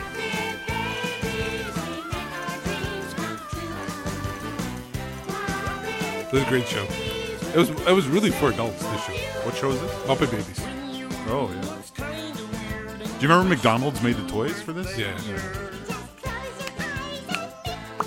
Ah, I've got this thing nagging in my head of what I think the answer is. It can't be helpful with the Muppet Babies in the background. Oh, do I keep this or do I change? I'm going to keep this, but I'm pretty sure it's the other one. Okay. okay, so uh, Zach, you picked the question. I said Argentina. I did as well, but I think it's Uruguay. It is Uruguay Yeah. with 15. That's a costly one. Okay, and last one is EPL. Michael, you get to pick one, two, or three. Um, three. Three. Oh, wow, we're going away from the one. Yeah. Let me just roll it up here, and you can edit this all out, So obviously. disappointing. You notice that when, when we say you can edit this out, he doesn't always edit. it. Okay, I haven't. He never listens to the show. Oh, that's right. which He, he thinks he's in it. that's where all the editing goes in. Uh, which goalkeeper holds the longest run without conceding a goal during the 2008 2009 season? So this is all time, but he did it in 2008 2009. So I narrowed it down for you guys. But like anywhere in the world. No, No, EPL. EPL. Oh, sorry. I, I thought we were on other. No, you picked it, the category.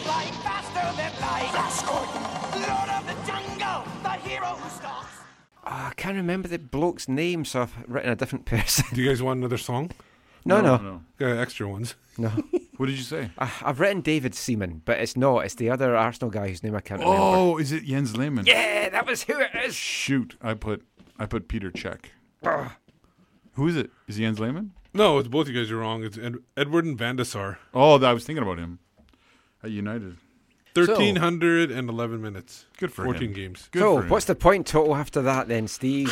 Well, at this point, No, no, no.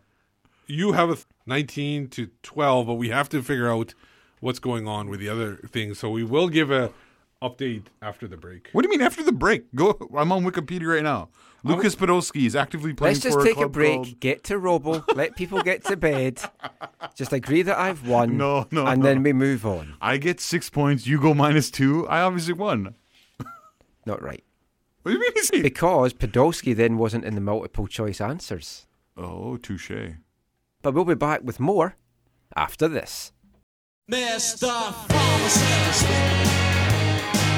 can you help me out today in your usual lovely way? Oh,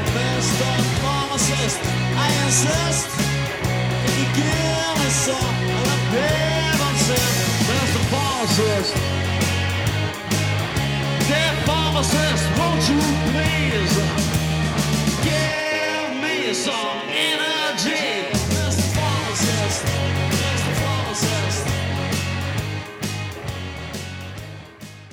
The fall there with Mr. Pharmacist. I hope you enjoyed the break there. We spent it arguing about the, the first question in, in the trivia. But discussing. we've taken it to VAR. They said it's not something that they're able to review, so we can't review it. We have to take how it played out. It's unfortunate. Zach's claiming offside. I I say it was fine. It was Yeah. more than offside.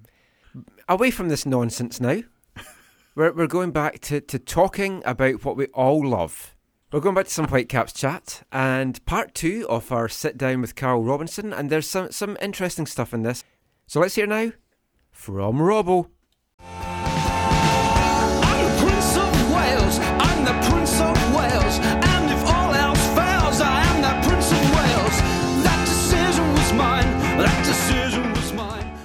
Looking at MLS this season, it's definitely changed the last couple of years. You've got Seattle and Toronto with the big money spenders. Now Atlanta's doing record breaking transfers to bring in 18 year olds. Looking at the West, you've got the two LA teams now that are competing against each other to be the best in LA and seemingly doing a lot of things right. Can you compete with these teams with the, the budget that you've got? Or is it always going to be a case of like you're overachieving? Well, it's gone crazy. Uh, you said there the boy Barco coming in for 15 million at 70 percent. You know, who if if I would have come into the league 10 years ago and David Beckham come in at four or five million a year, and you would have said that was going to happen, uh, I would have laughed. Um, but that's the reality. That's what's happening. Atlanta obviously got their model, uh, and they're going that way, and they're spending huge amounts of money on on young South American players. So, uh, which is great. You know, you want to see good players. Uh, That's that's what the game is about. How do you excite fans? If you're a defensive team, how do you excite fans? It's exciting players on the field. So. Um, that's great for Major League Soccer. You know, is it going to be tough for us? Yeah, without a doubt, it'll be tough for us. It's always tough for us, and, but you've got to enjoy the challenge. You've got to enjoy coming to work every day, and we do that. I do that, and we do that. You've got to enjoy playing against the LA Galaxies, the LAFCs, the Portland Timbers. You've got to do it. You know, you can't sit back and, and complain. You've got to just deal with it and understand it and enjoy it and embrace it. And I said, my group of players give me absolutely everything. And sometimes people say, I look after them too much. Well, yeah, because that's my job. My job is to look after my group of players that I put demands on for 300 days a year and ask them to go out and represent me and represent the football club every every Saturday. So I'll always protect them. Uh, if they're not doing it, hey, I won't protect them. But if they are doing it, they're giving me their all, which is all I ask, then um, I can't fault them. Uh, but we're competitive. I said hard to play against, um, difficult to beat. Good on certain aspects of the game, which we were last year. We know that. We need to improve in the other aspects that I mentioned there, conceding goals. Can we can we improve areas of five percent? That'll be my challenge next year because can we get five percent more crosses into the box for Kei? Can we get five percent more goals? Can we reduce our goals against five percent? Can we can we play more five percent? Can we be harder wi- can we be better at winning the ball back by five percent? Can we be fitter by five percent? Can we get healthier by five percent? And that's my challenge I put from top to bottom of the football club. Let's let's try and improve every area uh, from top to bottom. And if we do, then it's down to the players because the players will perform or not perform. I was speaking to someone from Central America, and he finds it weird that you bring in so much Latino talent, but it's in a UK coaching staff. Yeah. Do the two like the, the, folk are brought up very differently in, Yeah. in both countries, and they learn the game differently, and they've got different skills. Does the two styles mesh? Do you feel, or is, is like is football football? For me, football is football. Um, do the two styles mesh? Well, people will say, well, surely you'll bring in British-based players. And I said, I think one of my first decisions I had when um, was moving Kenny Miller, who- who's a close friend of mine, because Kenny wanted to go back to Rangers, his boyhood club. Uh, they offered him a great deal. Uh, I didn't want to stand in his way, so Kenny went. Nigel Reo-Coker was the second one, British boy, midfield player. So um, sometimes I I don't really care where you're from. And, you know, the players in Europe, in England especially, earn a lot of money. Yeah. Uh, and then you're asking them to come to Major League Soccer, which is a growing league. You know, the Lampards, the Gerrards, the Robbie Keanes, they come when they were, you know, the top end of the 30s and come for, you know, huge sums of money. So then you're taking a risk on a, on a younger player who's probably not got much experience or been loaned down to the lower leagues and in League One and League Two. Or, or do you go and get someone like from South America, like uh, Cristian Techera, who's played 60, 70 competitive games in, in the top division in Uruguay, uh, who you know is desperate to try and put himself in the in the shop window in the, on the football ladder, who wants to learn, and and that's the reason why I go shopping down South America because they're born and bred football, yeah, like they are in the UK, but they probably don't get what the European-based players get. Um, and the important thing to me at this football club is that you have hunger and a desire to come to work every day. And if you don't have that, then I'm banging my head against a brick wall and wasting my time. So that's what the reason why I go down there is because, and I get to know the players from down there, and there's there's some really good players um, with great morals and great values in in their life off the field as well as on the field. Now, I guess one of the members of your technical team that not many folk know about is he's a name that's kind of gone around and folk know he's involved. But John Park, how big a role does he have with the club? Uh, uh, like he's head of scouting, is that Yeah, right? he, J, JP helps us. JP um, John Park helps us. Um, you know, he, he's been at Celtic for a number of years, and I know John for years and years. Uh, he, he left Celtic under the current regime. Yeah. Um, and maybe t- 18 months ago, uh, and he was out and he was he watches so many games, he knows so many people, and based upon that, we are obviously looking at how we do our scouting and trying to find avenues that might be able to make us we, we take advantage of. You know, we, we we've been very lucky in the South Central American market, but the European market we've got to, you know, try and get our feet on the ground. He is he is open and things like that. So when JP told me that he left Celtic, you know, we had a conversation. Uh, I told him about the project we do here, what we've got here. Um, and it was something that interested him too. He, he didn't have an idea about how MLS worked and um, what were the rules. So I explained to him last year when he came over at the combine uh, and draft, and Uh, we speak every day about players, good, bad, and indifferent. Uh, he watches players for me, uh, and he's my sounding board because w- when push comes to shove and you've got to sign a player, uh, you go with people that you know and trust, um, but you've got to make a decision. So if I've got a group of four or five coaches and they all say yes and no, two and two, and then I've got the final vote. So when I have a, a person outside of it, like John Park, uh, I can say to Parky, Parky, listen, is he good enough to play for me? Is he good enough to start my team? Is he a good squad player? Uh, and based upon him not being around every day and knows what my team is like, he can say yes or no. Uh, and that plays a huge factor. for Someone who's just on the outside looking in rather than being on the inside. And Yeah. sometimes decisions get made for certain reasons. So I didn't want to let his experience go um, pass, you know, and I, and I know that he's probably got a number of options in the UK and things like that because with Scotland as well, the national team. But uh, it was just about our relationship, and, and he wanted a new challenge. So we've got him on board with us. He helps me significantly. Um, you know, but it's a longer term project with J, JP. Did he have any input in Effie coming here? Because obviously he would have had him at Yeah, he, he knew Effie. Obviously, he knew Effie very well for when he went to Celtic seven, eight years ago. Yeah. Um, he was the one that pushed, uh, I think it might have been Neil Lennon at the time, to sign him um, because he was the major player in the recruitment side of, of Celtic. So he knew Effie. Obviously, Effie was on a, a lot of money at Monterrey. And um, I flew down to watch uh, Monterrey and Tigres for, for two different players uh, in November. And obviously, I knew Effie through JP, and, and we got talking. I got to know him and got to know his family, and everything I heard about him and knew about him from John was exactly right. Uh, I loved being around him, I loved spending time with him. He taught football, loved football, uh, asked questions, um, told me about himself, background. And when I when it came to it, and we were able to try and negotiate a deal, I said to to JP, "Would you sign him?" And 100. percent So you know that's good enough for me. He's a top player. We know that. I think in the two days we've been here, he's a leader. You Yeah. can see what he's about. He's uh, he's a people person. I think everyone around the city will love him. Everyone within the club loves him. The players do. Uh, but he's here to play. You know, if, if he if he plays poorly, I'm sure that everyone won't love him uh, because you need to play well. That's what people, the players, are paid to do. And uh, but he certainly sets a really good example for for all the players, uh, especially as I've. We've gone a lot younger this year uh, with the senior players that we've moved on.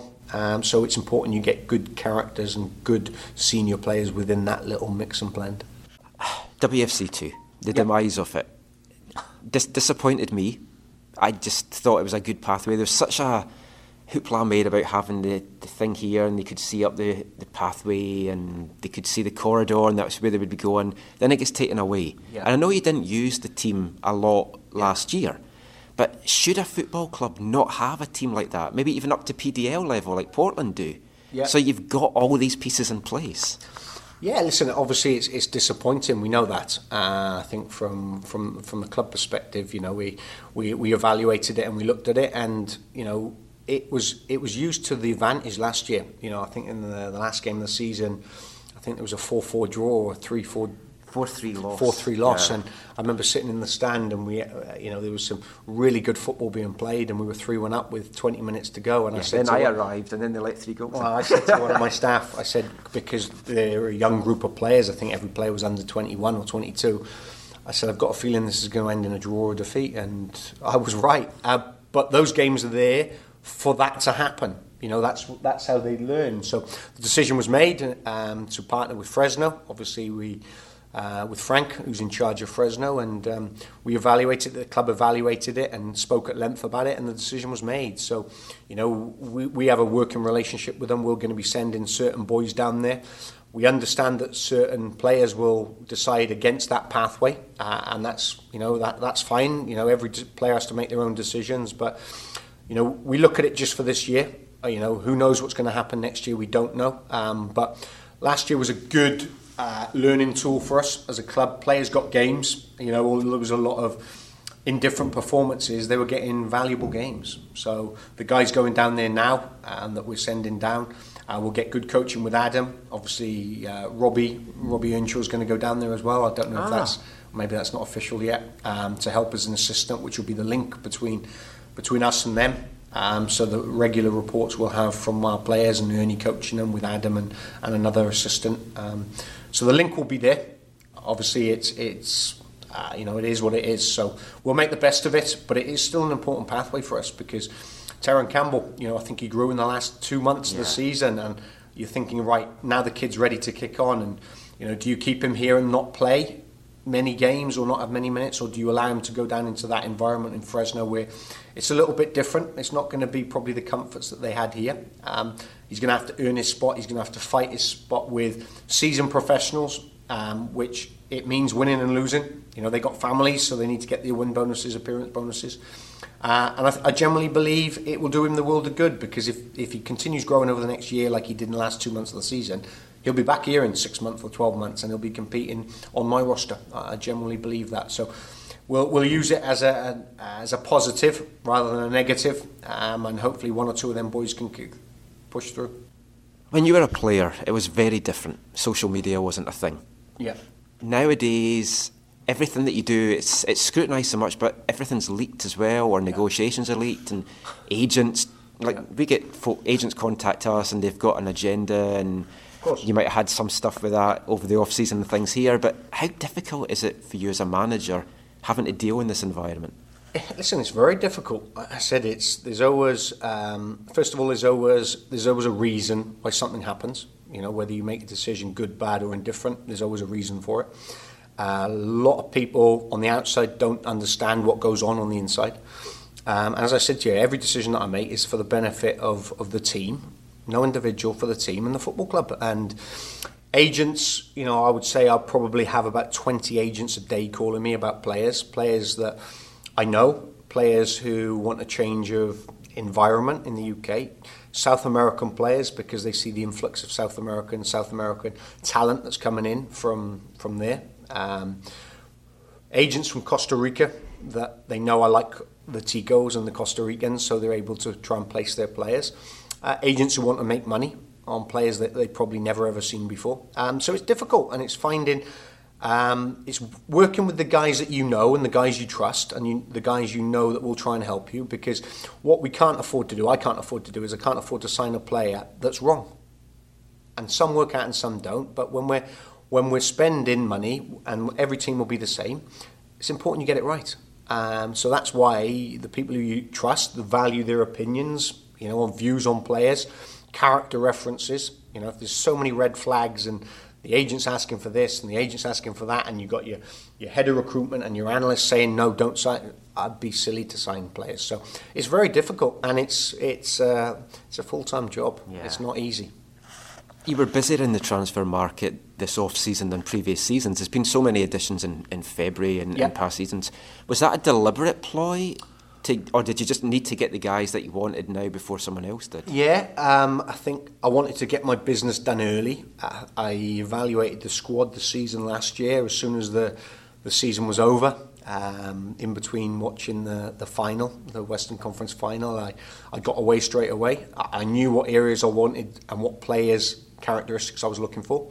And I'd targeted them six months earlier. So once the season was done, I got on a plane and I went down. I went to Effie. Obviously, we conversations then started about Kei. Um, we were still talking to a number of players um, about whether they would they would come back or not, and there was others that I was waiting on, like AJ, who you know decided to retire in the end of the day. So some of them was a waiting game. Others I wanted to get a step ahead, and uh, and we done our business quickly, which was very important. So.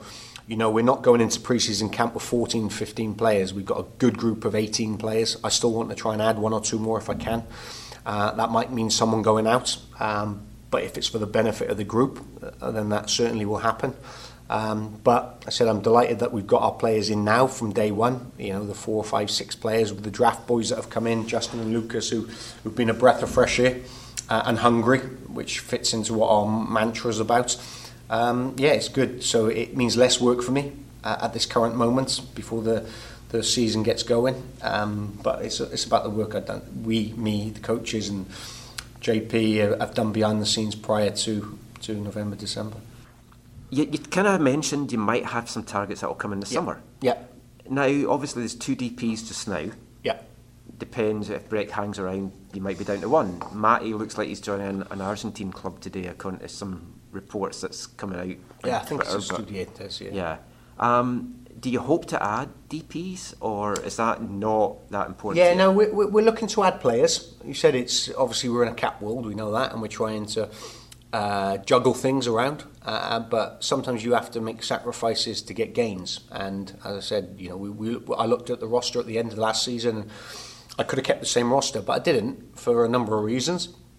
Uh, I want energy and freshness in the group. That, that's the important thing. And yet the average age come down. I know that, and the experience comes down. And people will say, "Well, you haven't got enough leaders," and it's finding the balance of doing that. So, you know, we've got available uh, flexibility and availability to do one or two more things, uh, which I want to do. I don't want to just stockpile. You know, every player that I have in my group of, of players, I want to be able to play a role this season because we will get injuries, we will get suspensions. I'll have players going away with internationals for long periods, and there'll be loss of form as well. So it's and we've got the travel. So it's important that I have a full squad um, that I'm able to count on because you know the successful teams I believe in this league over periods of times have, have built good, squads. You know, strong squads, and the reason why we're successful, especially you know, three times we're in the playoffs at the last four years, is because we've had good squads, and we've had Nico Mezquida pushing. Yordy Reyna, and we've had Alphonso Davies and Brek Shea fighting out, and we've had Erik Hurtado who's desperate to play, pushing Fredy Montero and getting five or six goals.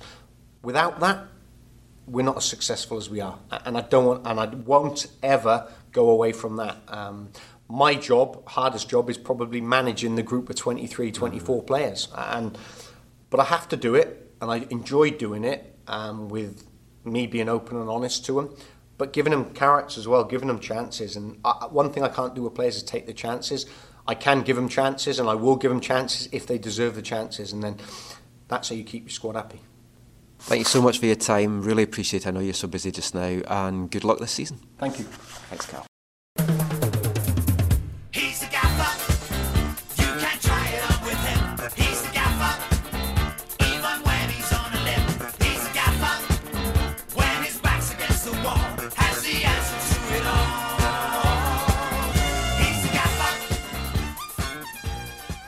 The gaffer there, Carl Robinson, chatting to us about all things Whitecaps FC.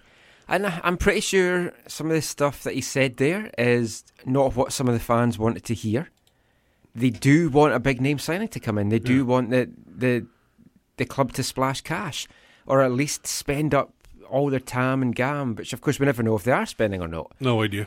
But I mean, it, by the signs of it, asked Robbo about a DP coming in, fudged around it a little bit, but it doesn't sound like there's going to be any big name guy coming in. As we've talked about before, which was something that Zach kind of didn't think would have to be the case, but I genuinely think it is that for us to bring anyone in, people have to move on. You have to get a salary like Brek Shea off the book if you want to bring in another big name guy. which is, I mean, it's a little bit ridiculous, right? The top earning DP last year who was on loan is gone. That salary is off, is off the books. Uh, Matías Laba, our one of our other DPs from last year, is off the, is off the books. Yep. Brek Shea at six, well, last year six, seven, whatever it was, he's on the books last year. Kei Kamara, who's a DP at whatever eight, nine, whatever he's at, And you kind of have to expect they're going to be due. they're going to be going going well. up, but Yeah. still, t- again, we're at a the, things are at a place where there's two TAM level players by contract, Yeah. TAM level players, and no true DP, and then and currently not even using all three DP spots. And there's 2.8 million dollars of discretionary TAM that they voted for, that the owners voted for, that they are not fully using. They, there's no but way. Do you know they're not fully using it? I think we all suspect that they're not, but I suspect that they're not, based on what they've done. yeah. There's still Maybe time they- though, because I they mean, could be they could be saving it for the summer. Well, yeah, they I could be saving it for. Um, Robbo has his targets, and he talked about the, he was watching two Mexican players Yeah. when he went down and, and he picked up Juarez. Now, if you're if you're signing a player from Mexico, it's going it's not going to be a guy that's starting for one of the teams down there because they're not going to pay a transfer fee. It's got to be a guy that's out of favour. Juarez, for example, did not start the last three games of the season.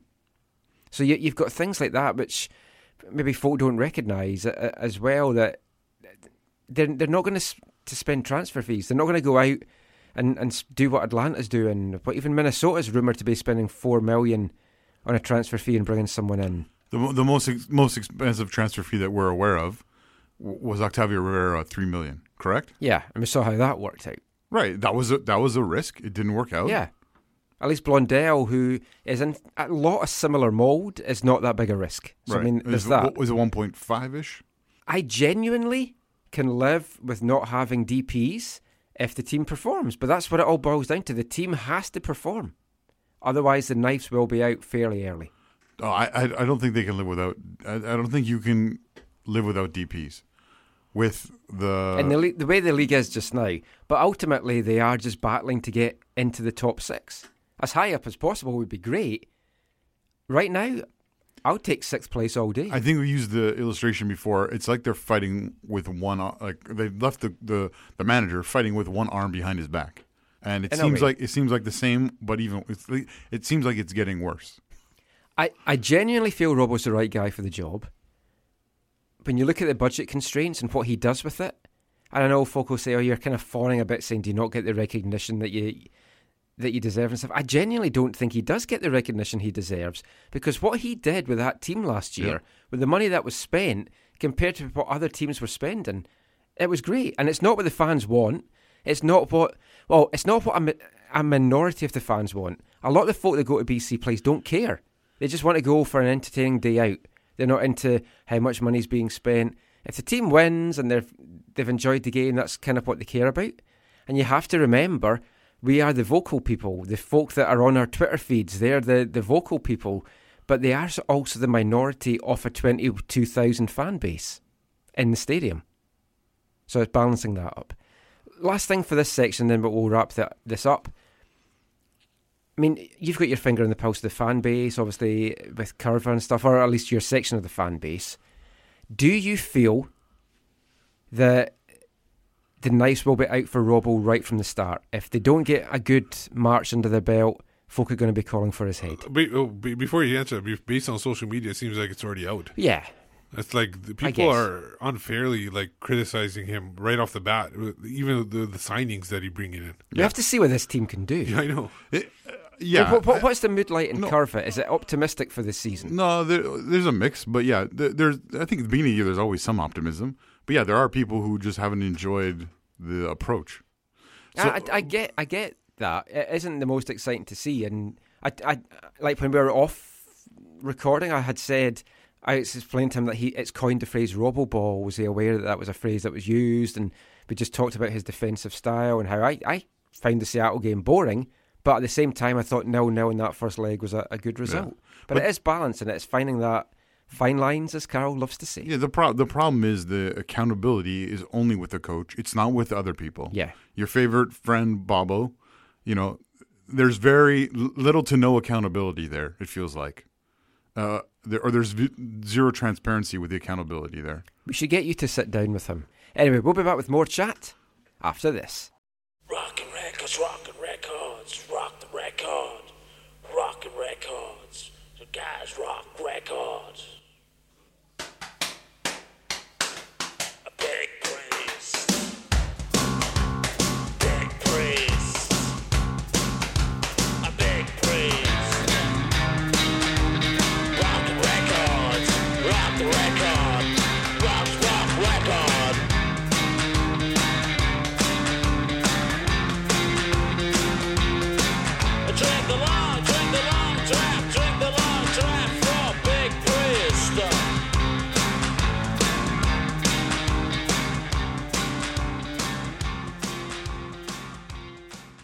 Thankfully, no one comes on the air after us. So we're going to be here till breakfast with the Browns at 6 a.m. So he's gonna get the new trivia question. Oh now. yeah, oh yeah. So uh, again, Yeah, what let's happened get back was to the trivia. What's the most really- important part of the show. really, really quickly, what happened was I I didn't word it properly. I meant mo- active with the German national team.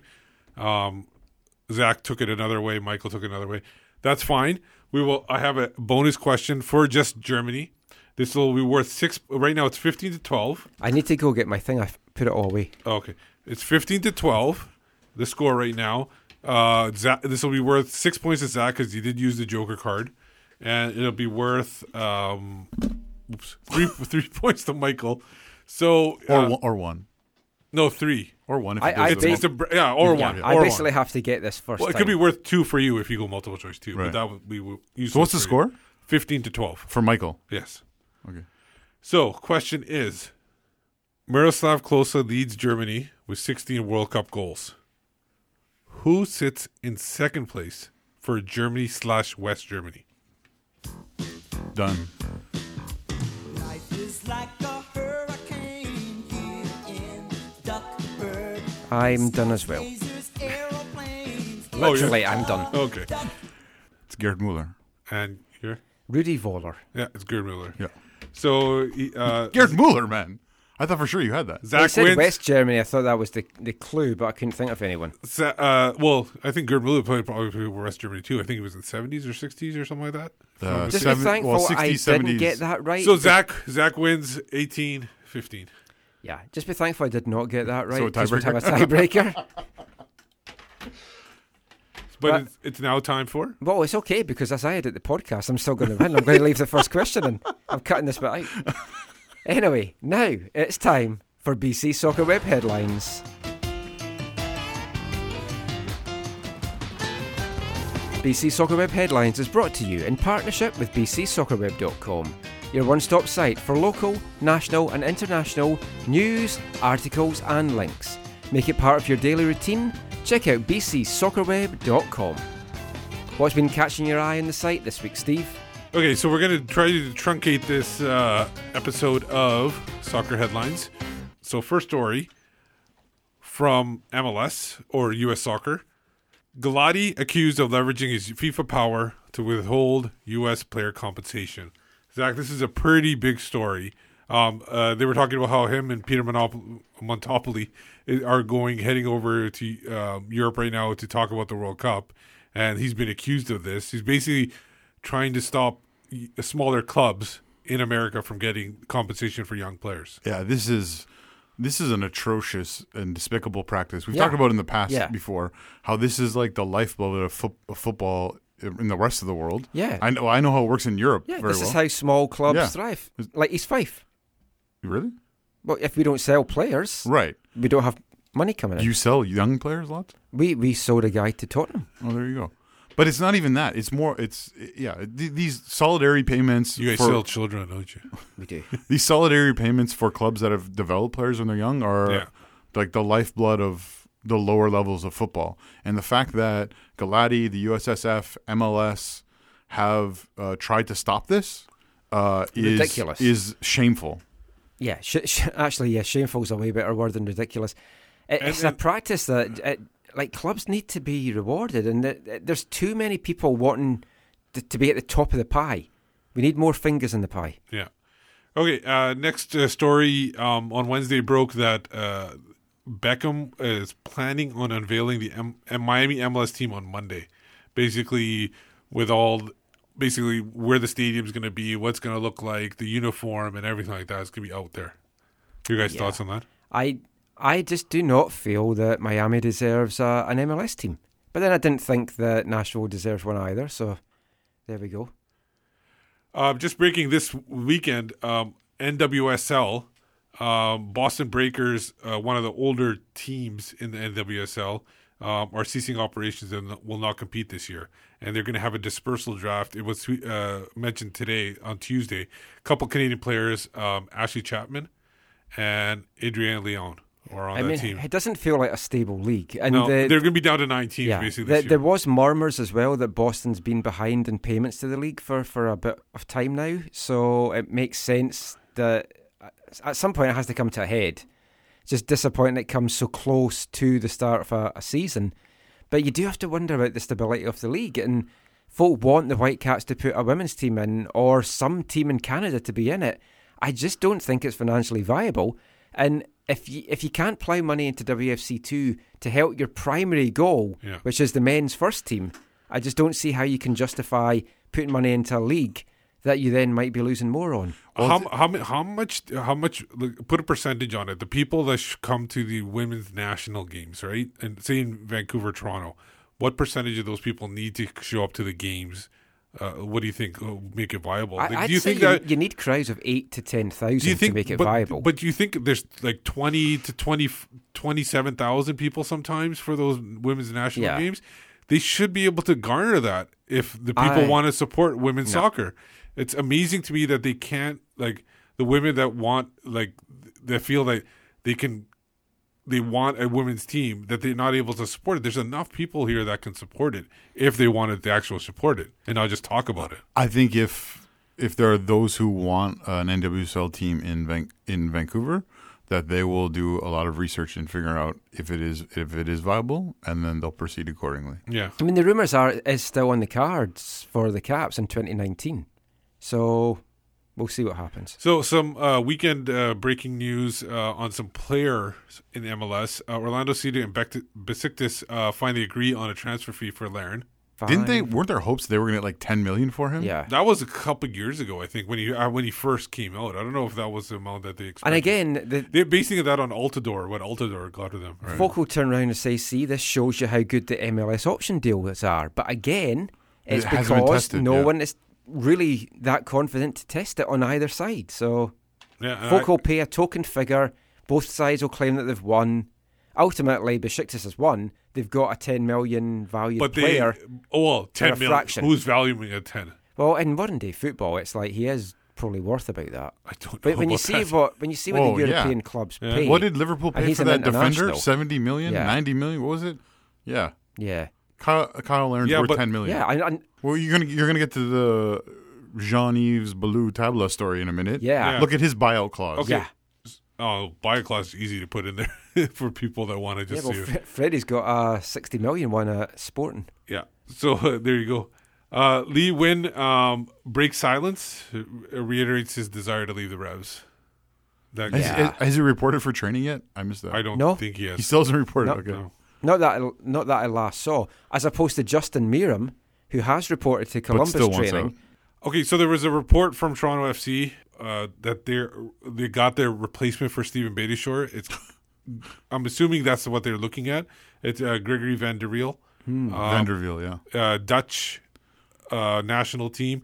Also on in FIFA 15, after about two three years, he really rose up. Like he was 87 or something like that. so it was really good. I, I've always wanted us to sign a Van Der player, because we can do the darts chant of da na na na na na na na na na da da Vanderville, Vanderville, da da Vanderville.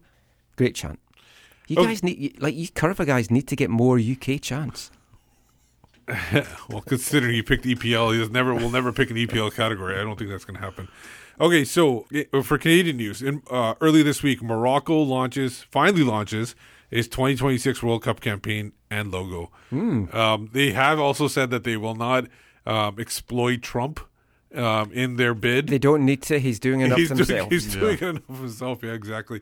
Uh, what what did you guys think of what they unveiled? See, everyone's going to think it's a done deal. I, I really don't think it is. I, I do feel. I, I read a thing that they said Morocco's kind of in a, a sweet spot as well, time zone wise. Whereas over here, you'd be looking at in three different time zones, which would kind of work, but I don't know. It, it's, it's tough to say, but I think Morocco's going to put up a bigger fight than people are thinking. Yeah, it's sounding like that, Hmm. Which is sad. I really want the men's I World know. Cup I, ju- I thought it was a done deal. I I thought, ah, I'll be here till that, and I'll go back to Scotland for my Yeah, I was pension. I was at 95 uh, 5%, 95 for North America 5. I've dropped it down to about 80 20.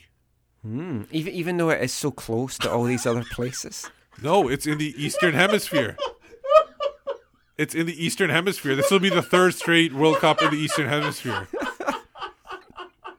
That's just a, a callback to one of our, our extra episodes. I was I was going to say something like that. No, I better. I, I can't help you guys are you guys have no idea of geography. oh, we're never going to end this show, are we? anyway, what what else caught your eye this week, Steve? I love I love you, Steve.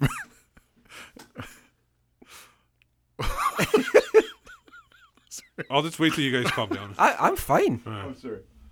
Soccer executive Paul Beirne named president of Canadian Soccer Yeah. League. Not, not a big surprise. But do they need a president and a commissioner? Yeah. Oh, yeah, 'cause it's North America. Uh, congratulations to Canadian soccer captain Christine Sinclair, who is now in the Order of Canada. Respect. Yeah. And then finally, the big story for Canadian soccer players. Um, Ballou Tabla signed on with Barcelona B officially. Yes. That's what they call it. But a lot of players that are playing on Barcelona started off at Barcelona B. Undisclosed fee. Yeah. Never How li- is it never liked undisclosed that. now that uh, now that MLS is supposed to be transparent with all their? And Yeah. but and the thing is, I think uh, Montreal will keep 100% of the or a high number. it's the new rules now. so yeah, homegrown will. player. Oh, because he's homegrown. Right? Yeah. Well, yeah, he well he is homegrown because he was with them initially for a couple of seasons, and he left, and he came back. Right. But uh, it's great for him. He is a talent. It's going to have everyone wondering what what we might get for for Fonzie if he goes as well. But the burning question in all this is. Does, is this going to be the end of Tabla for Canada? Can we kiss goodbye to that Well- once he's over in Europe? Well, I'm thinking Ivory Coast is, didn't qualify for the 2018 World Cup. yeah, Now, Which is helpful. yes, it does help there because he can't be capped for that.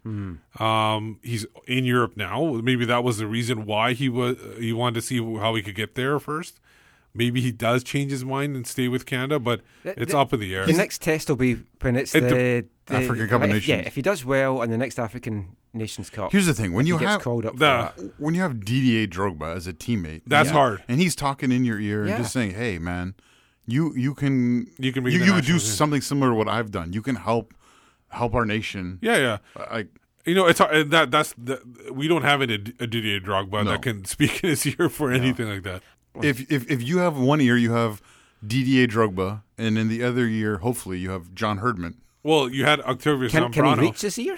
You had Octavio Zambrano who got fired because he was the one that was trying to talk him into it. But it seemed like even in his comments, he was resigned to that it wasn't going to happen. Yeah, Basically, Canada need to test it by calling him up for a competitive game. Oh, they have problem called is- him no, up. that- that's the thing though. They'll call him, Yeah. and he'll if he says no, they're not going to say, "Oh, we called him and he didn't come." Yeah. they're not. But they, ha- I think they have called him for under Oh, under yeah, they twenties and unders. stuff like that. yeah. and he turned that that down.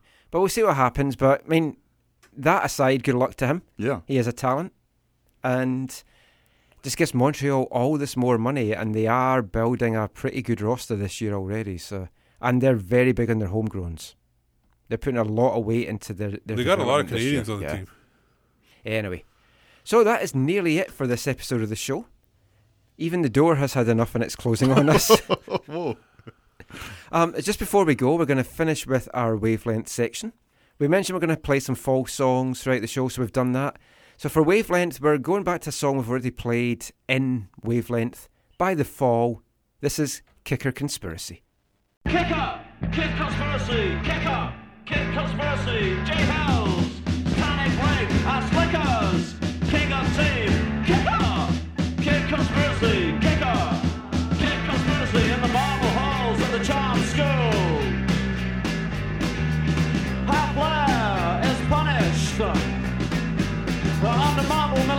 the FA broods. On half Blair can be punished. And then guest as a Euro state magnates. Oh, corporates, uh, you elects. Kick off, kid conspiracy, kick off, kid conspiracy, kick off, kid conspiracy,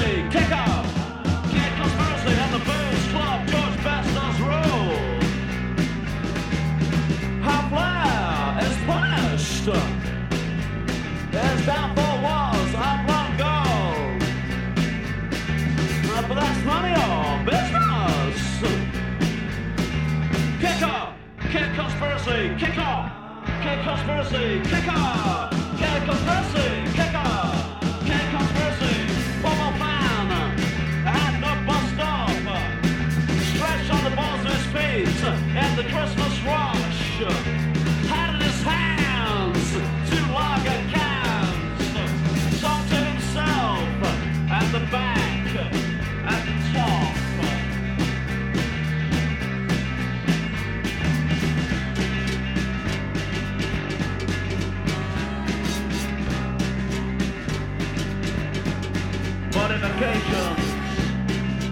the club units.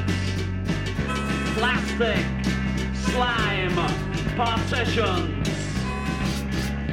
cocktail, zigzag, Tudor bar. Pat McCat, Pat McCat, the very famous sports reporter, is talking there.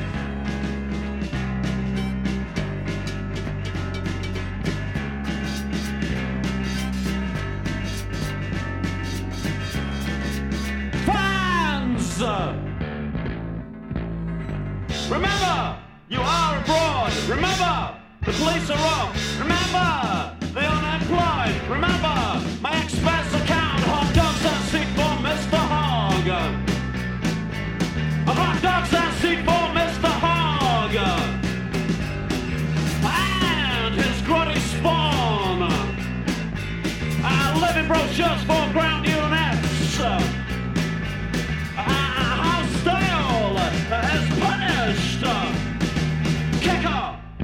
conspiracy, kick on!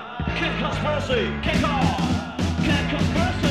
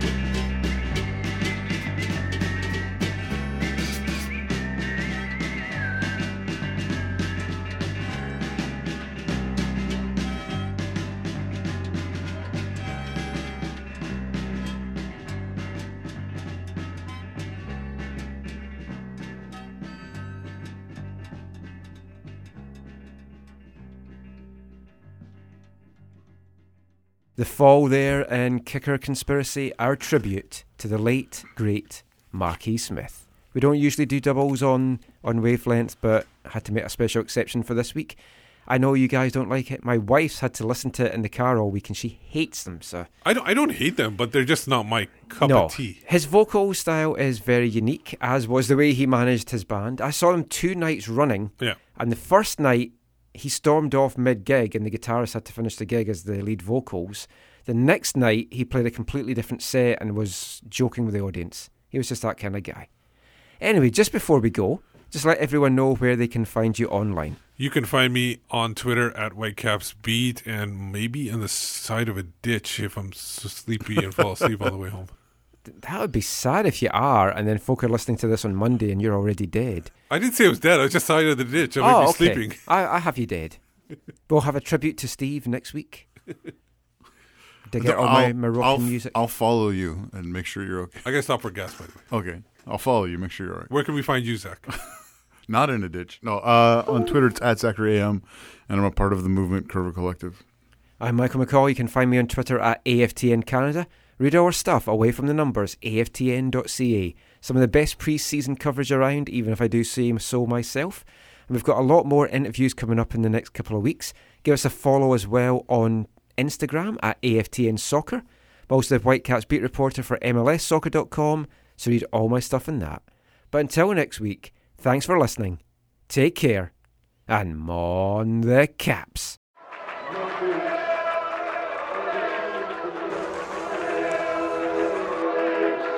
Going to your first match is an experience you never forget.